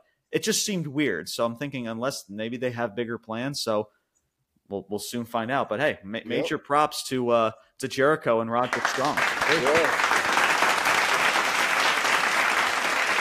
Not bad at all, man. Not not bad at all. So again, remains to be seen of where this whole situation goes. So again, but here's the thing though, Brian. If they just have a normal match at Double or Nothing, I'm like, okay, this is you know, yeah. like you know what I'm saying. So, but again, yeah. well, remains to be seen. So, um, but say so far, you know, Adam Cole and Chris Jericho, even with the the whole thing with Roderick Strong, and I spoke heavily about Roderick Strong being involved. I just I just don't think it's necessary. But I mean, hey, yeah. listen, it's could it be better? Sure, but you know what? They're they're making it work. And again, like we said about the TNT title and every, hey, it's baby steps, man. mm-hmm. I, again, I, I I hate to be the one to lower my standards just a just a little bit, but hey, you like you know, but we'll see. We'll, we'll see where this leads to.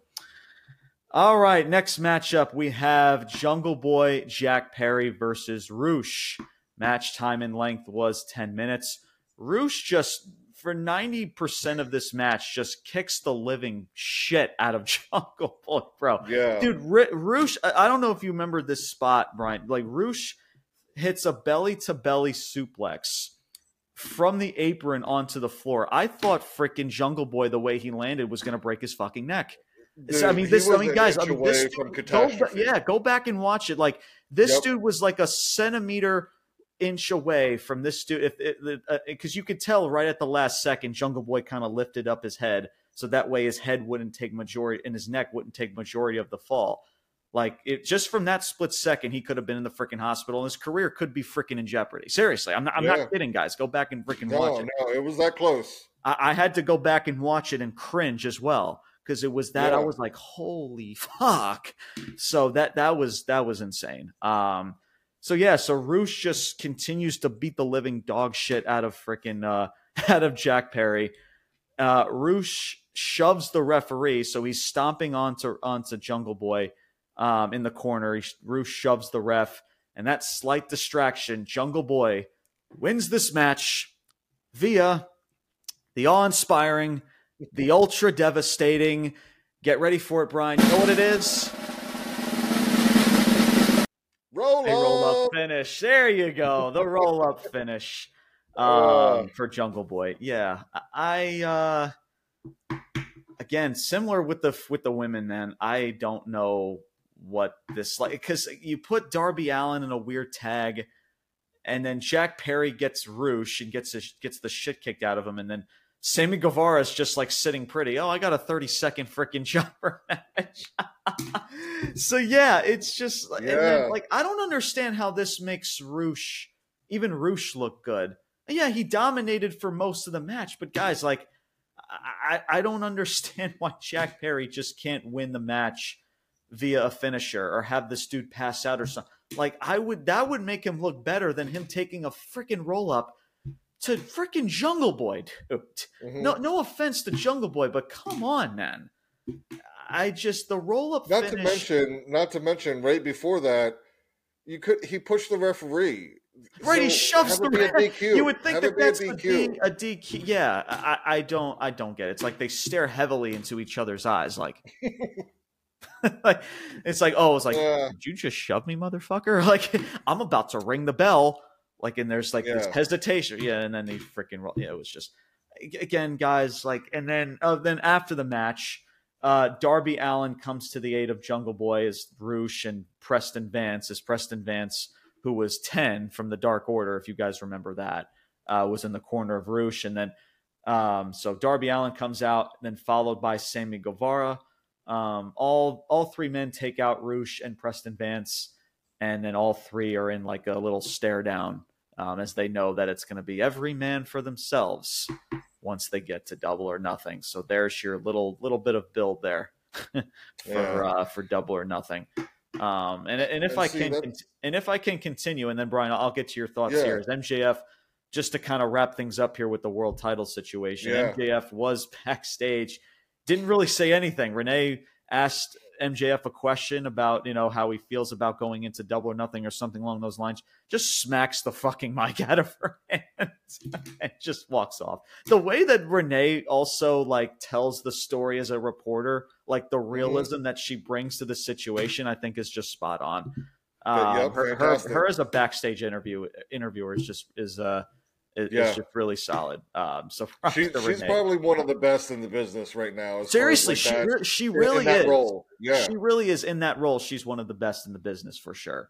Um, Yeah. Again, that was one of the, one signing that I, you know Tony Khan definitely got right in, in that regard. So shout out to Renee Paquette, um, as well as her podcast. She does a tremendous job on her yeah. on her uh, on her podcast as well. But yeah, MJF just smacks the fucking mic out of her hand and and walks off. Um, and that's that's it. So yeah, Brian, your thoughts in regards to Jungle Boy and uh, or his match uh, with Rush, as well as the post match uh, shenanigans afterwards.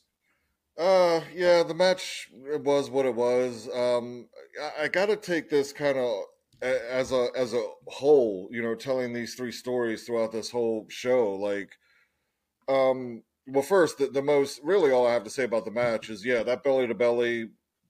Holy fuck, man, that was close. um, but yeah, that's that's why what what has got me kind of reconsidering. Like, if I mean, there is a, a way and a story that could be going with Sammy here, because you th- just think through this show. You, you have Darby in, in the weird tag, you have Jack Perry just get destroyed, Mm-hmm. and you have Sammy cut a babyface promo, have a squash match, Yeah, and then for the most part, like he comes out.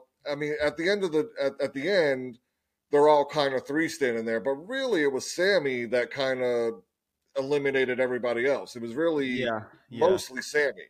Uh-huh. Um, so it's obvious that they're really trying to push Sammy Push in the storyline. Yeah. Mm-hmm. yeah.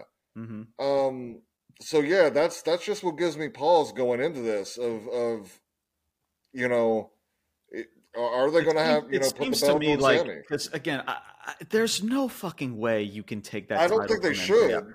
But it Yeah. seems to me like once they're done with this fatal four way, Sammy Guevara could be the next person in line for a one on one match against Yeah, yeah. Maybe they do that at like one of their weekly pay per view events or some shit like that, or maybe Sure. yeah, because that guess that's the only thing I can think of. Because yeah, because yeah, no, that that could be that could be the case with Sammy. I mean, it, it's clear as day. Like Sammy Guevara just comes out and it's like all of a sudden like they they get you know all the, now they they get the advantage over Rush and uh and Vance because Jungle Boy. It's not like they had a three on two advantage. Jungle Boy was laid out. Right. Um, and Darby was getting his, his ass kicked when he when he got Yeah. out there. So yeah, Right. it just seems very interesting. So. I don't know. I, I don't know. Against, uh, I mean, I don't expect MJF to to win, or excuse me, to to lose this title. Nor should he. And if he does, again, guys, I will go fucking off, and I will rip this fucking company and Tony Khan apart. Um, I'm that in agreement with you. I just now just my radar's up, man. I, I don't know. The just the way they Yeah, and they I don't, I don't Sammy blame in yeah, dude, show. I, I don't blame Yeah. you for for having those thoughts because I mean it's clear as day that there there's something planned for Sammy Guevara, Yeah. um, or something you know, um, you know something that maybe we just don't know about, but again remains to be seen. But in regards to this fatal four way, guys, I mean, it's just it's it's the it's the short end of the stick, man. Um, to be quite honest with you, I, I Mm. yeah. you, you put one person in a tag with three other individuals that have nothing nothing to do with MJF or any about anything about the match that he's about to have um, in, in less than about a week and a half. You have Jungle Boy getting his ass whooped and then wins via a roll up. It just it doesn't even make Rush look good. Mhm. Um, he okay, he was dominant for ninety percent of the match, but then he just loses via a roll up against Little Jungle Boy out of freaking again. How much does freaking how much does Jungle Boy weigh? Similar to maybe maybe a little bit heavier. I would say even low. uh, He might be like 130, 140. or somewhere the same, same as freaking uh, as as Darby Allin, and he's rolling up Rush, guys. It's just it's not realistic. yeah. It's not unless they were going back and forth. And this this was a, a similar match happened a couple weeks ago on T on uh, on NXT. It was Roxanne Perez against somebody else that uh, I'm drawing a blank, but um, this was just this was this was the the ambulance um, scene that you know she was car- carted off into an ambulance and she had to relinquish the title and that that whole aspect. That match was just physical. It, it, was just everything connected. Everything was clean and crisp. hmm And then the way that Roxanne Perez delivered the roll up and how clean it was, that's what makes the roll up. And guys, go back and watch the match. This was a couple weeks ago.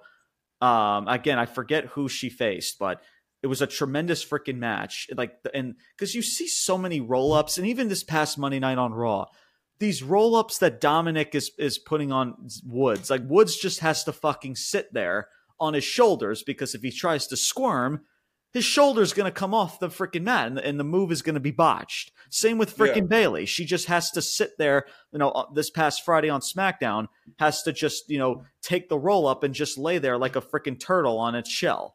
And it looks, it makes people look like a fucking geek. Yeah. And same with Rush. Like you're telling me freaking eh, like just holding the tights and in a half-ass freaking roll-up is going to keep Rush down when nothing within more than three seconds should be keeping him down because he's dominating the fucking match. I don't understand. It's just it makes no fucking He was sense. startled. right right exactly um so th- again guys that's just that's just our two cents there but um yeah so whether we like it or not though brian this this fatal four way match is happening Yep. and this this is your build that's that's it man. There's really nothing nothing really to talk about. Mjf again was in that promo didn't say much. That smack i mean every anything this dude he doesn't have to say a word. He just smacks the freaking mic out of his hand and just walks off and that's like more intriguing for 10 seconds than It was entertaining. Yeah. yeah seriously. So so yeah. So I, I don't know what they have planned for next week but we shall see up next, before our main event, this was Ricky Starks versus Jay White in a one on one match. Match time was 12 and a half minutes. Juice Robinson is at ringside. He gets involved. Jay White goes for the Blade Runner finisher. Starks counters it into a spear. Starks goes for the Roshambo. Juice Robinson gets involved again, this time with a chair. Uh, the referee's distracted with with Jay White. Stark start Ricky Stark starts hitting Juice Robinson with the chair as well as Jay White, and then that just forces a disqualification. The Bullet Club Gold, I believe that's what they're going as, um, yeah. retreat up the rampway, and Starks uh, stands tall in the middle of the ring, and uh, that's it. Um, decent match. Um, again, I just wish I could have given a shit about these two and what they're doing to give a shit about the match itself. So the obviously this is going to continue. We know that it's a DQ mm. finish. So I mean, are we doing this for double or nothing? Is there going to be a stipulation here?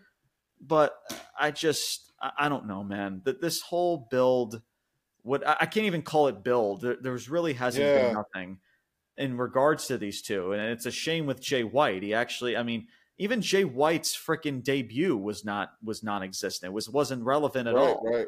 It was yep. just to, it was just to prove like, oh hey, like just to give jabs over to WWE. Hey, this is the guy you try to get. Well, well, you know, they'll screw you. We got him. We, we got him first. You know. Yeah. Just, just you know, and they and they and they purposely did that to start the show. You know, Tony Khan did that on purpose. You know, it, it's mm-hmm. clear as day. It doesn't take a rocket scientist to figure that shit out. Um, but yeah, everything else. I mean, Ricky Starks again. We, Brian, you even said this as well after that world title match he had with MJF, nothing, n- nothing yeah. about Ricky Starks has been any has worth been worth watching to see what he does, and neither is Jay White. Um, yeah. it just doesn't make just it's it's just so weird. I don't know what we're where we're going with this. Again, they're well, where they're going to go with this is probably a stipulation of a match or something like that. Maybe a double or nothing. I, I don't know. Mm-hmm they'll probably put it on a freaking pre-show or some shit. right. Yeah, it's just, I, I guys, I, I don't, I don't know, and I don't, I don't care. I guys, I, I, I don't care, man. There's nothing. They're not giving me a reason to care, and that's mm-hmm. it, man. So, Brian, your thoughts before we get into the, the yeah, main, I'm, I'm the main the event. Way. Like it, this, like with both of these guys, I'm a fan of both of them. I think it, all of this could have been executed much better. Mm-hmm. Um, the match itself, like you said, yeah, it was okay, but I think they botched the finish on that one again too, because like, I, I, if I remember it right, like Starks, you know, has the chair. Uh, he hits Jay White in the midsection. The, the referee doesn't ring the bell yet.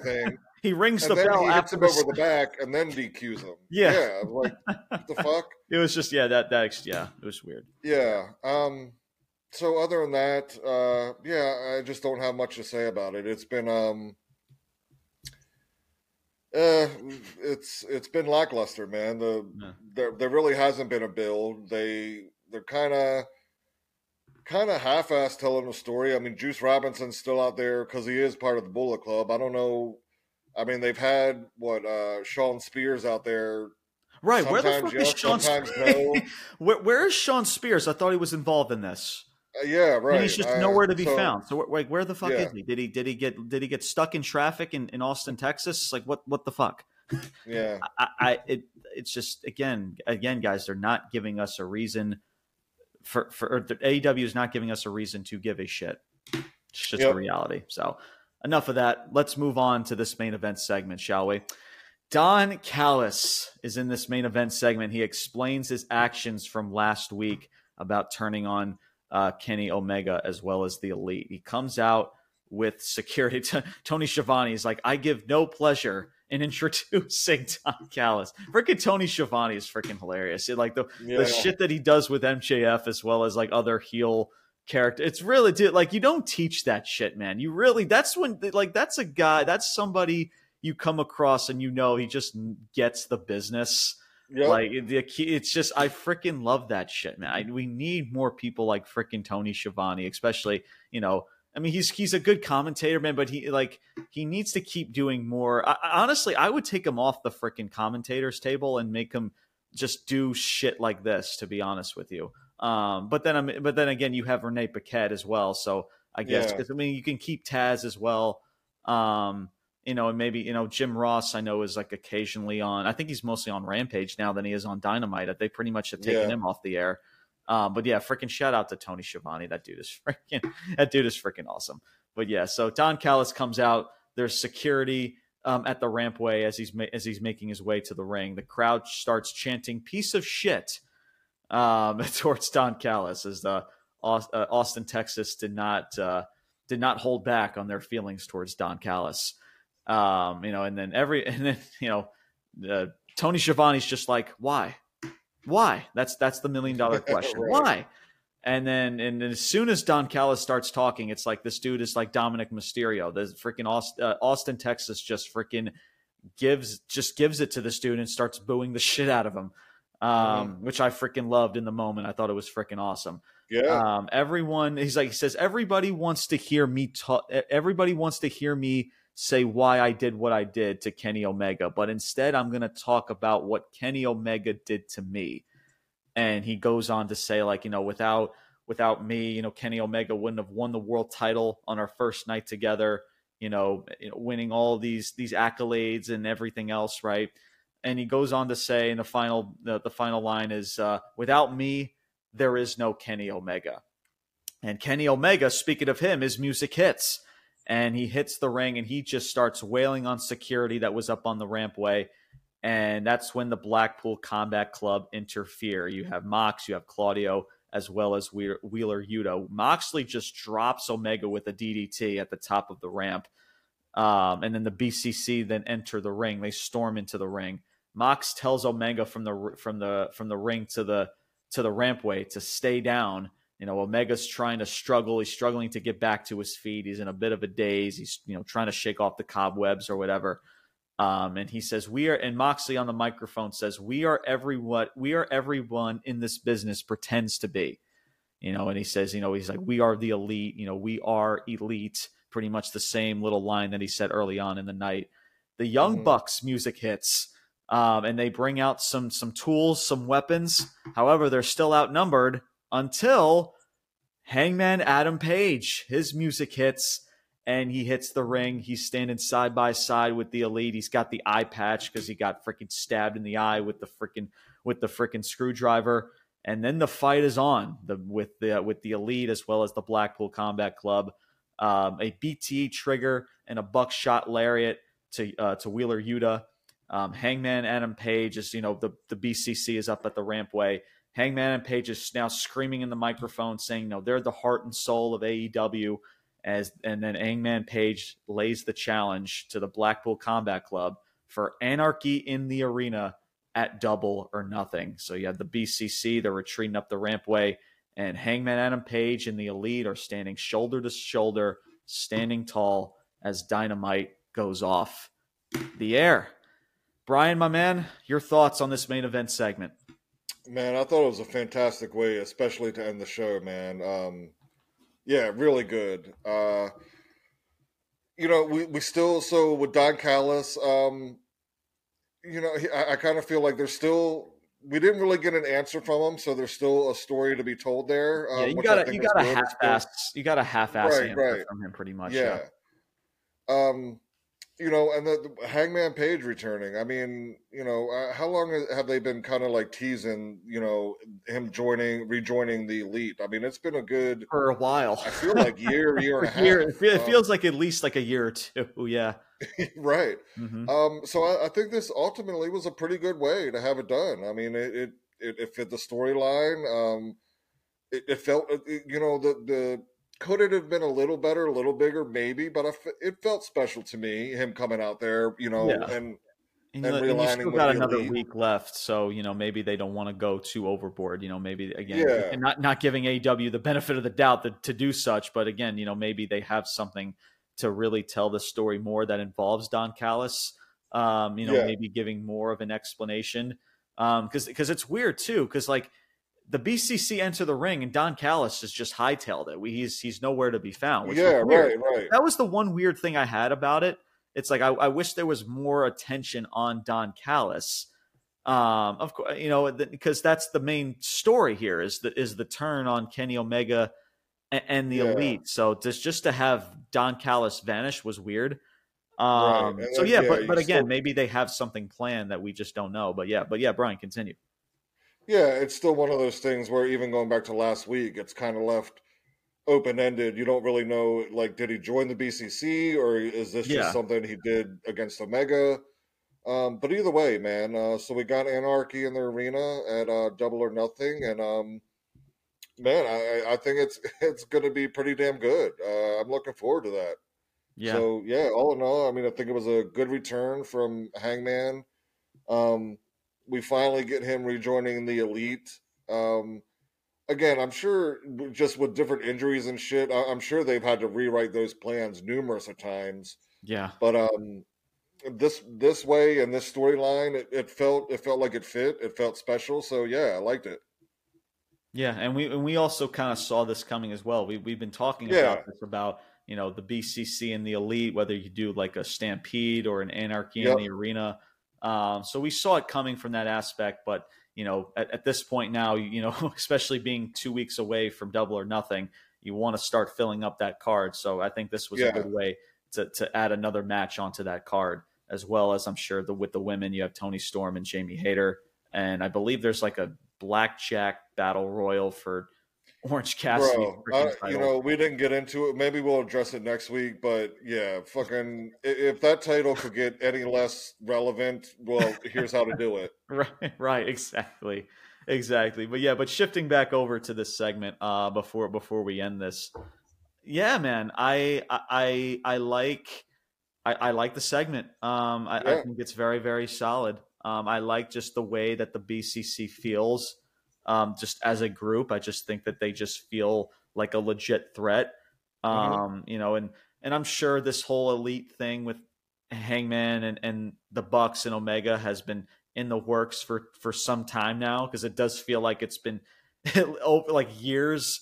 Yeah, them telling the story. I'm pretty here. sure it has. Yeah, so I'm sure, and, and it's no fault to their own because you know there's been injuries and stuff like that right. in that regard um, which kind which kind of sucks and puts a little bit of damper on things. But I mean, it is what it is. But yeah, so I mean, anarchy in the arena. But here's the thing, though, too, uh, Brian, who wins this match at Double or Nothing?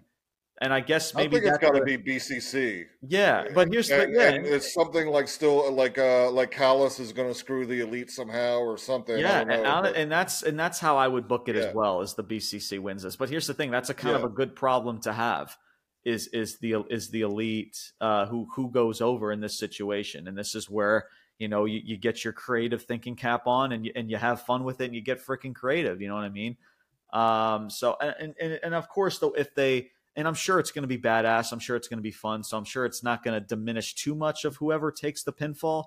But, and I think the way you go about this is who needs the win more? You know, mm-hmm. who needs this more? And when it comes to BCC and the way that, you know, they've changed their character or their, their, their aura of the team and the faction over the last several weeks, to me, you got to have them win. I, am sorry, I, you, I, guys, you just have to. I mean, nobody. I mean, the black the BCC has been, you know, as baby faces, they were just, eh, you know. I mean, there was nothing about there were there was nothing that they were involved in or what they were doing that was special. But now, since they've turned heel, which has been now what Brian? I want to say well over a month and a half, maybe, oh, maybe yeah, longer than like that. About two months. Yeah, yeah, somewhere around there. Like you know, don't you know, don't you know, keep that momentum going for for for BCC, yeah. man. You know, they they need to continue to rack up W's as a team, and this is the perfect way you start that off against the freaking elite.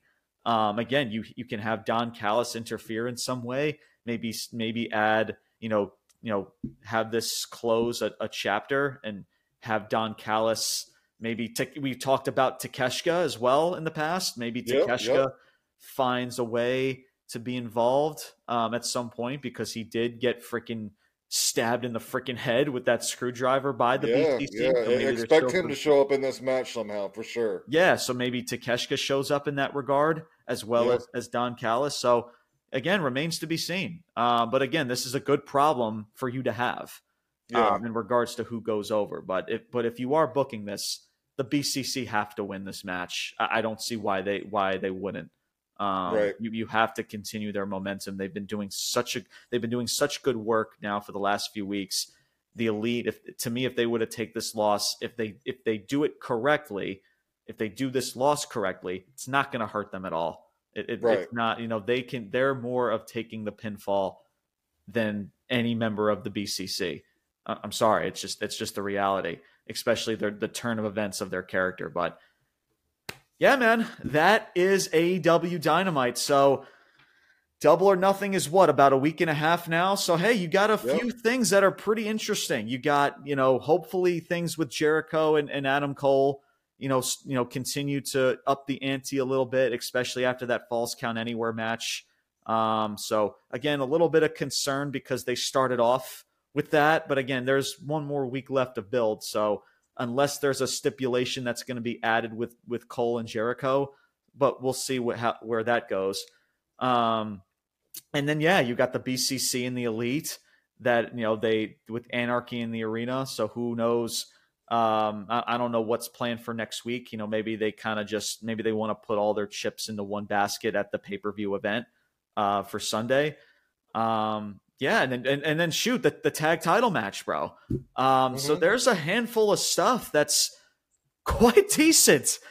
Yeah, I mean, absolutely. James, you're talking you're talking this positively about an AEW tag. Yeah, guys, seriously, I am. This is all that me and Brian just have asked for since we've started this platform for Yep. for, for just to get some intrigue w- within segments, within a story, within a feud, instead of just a match after match after match.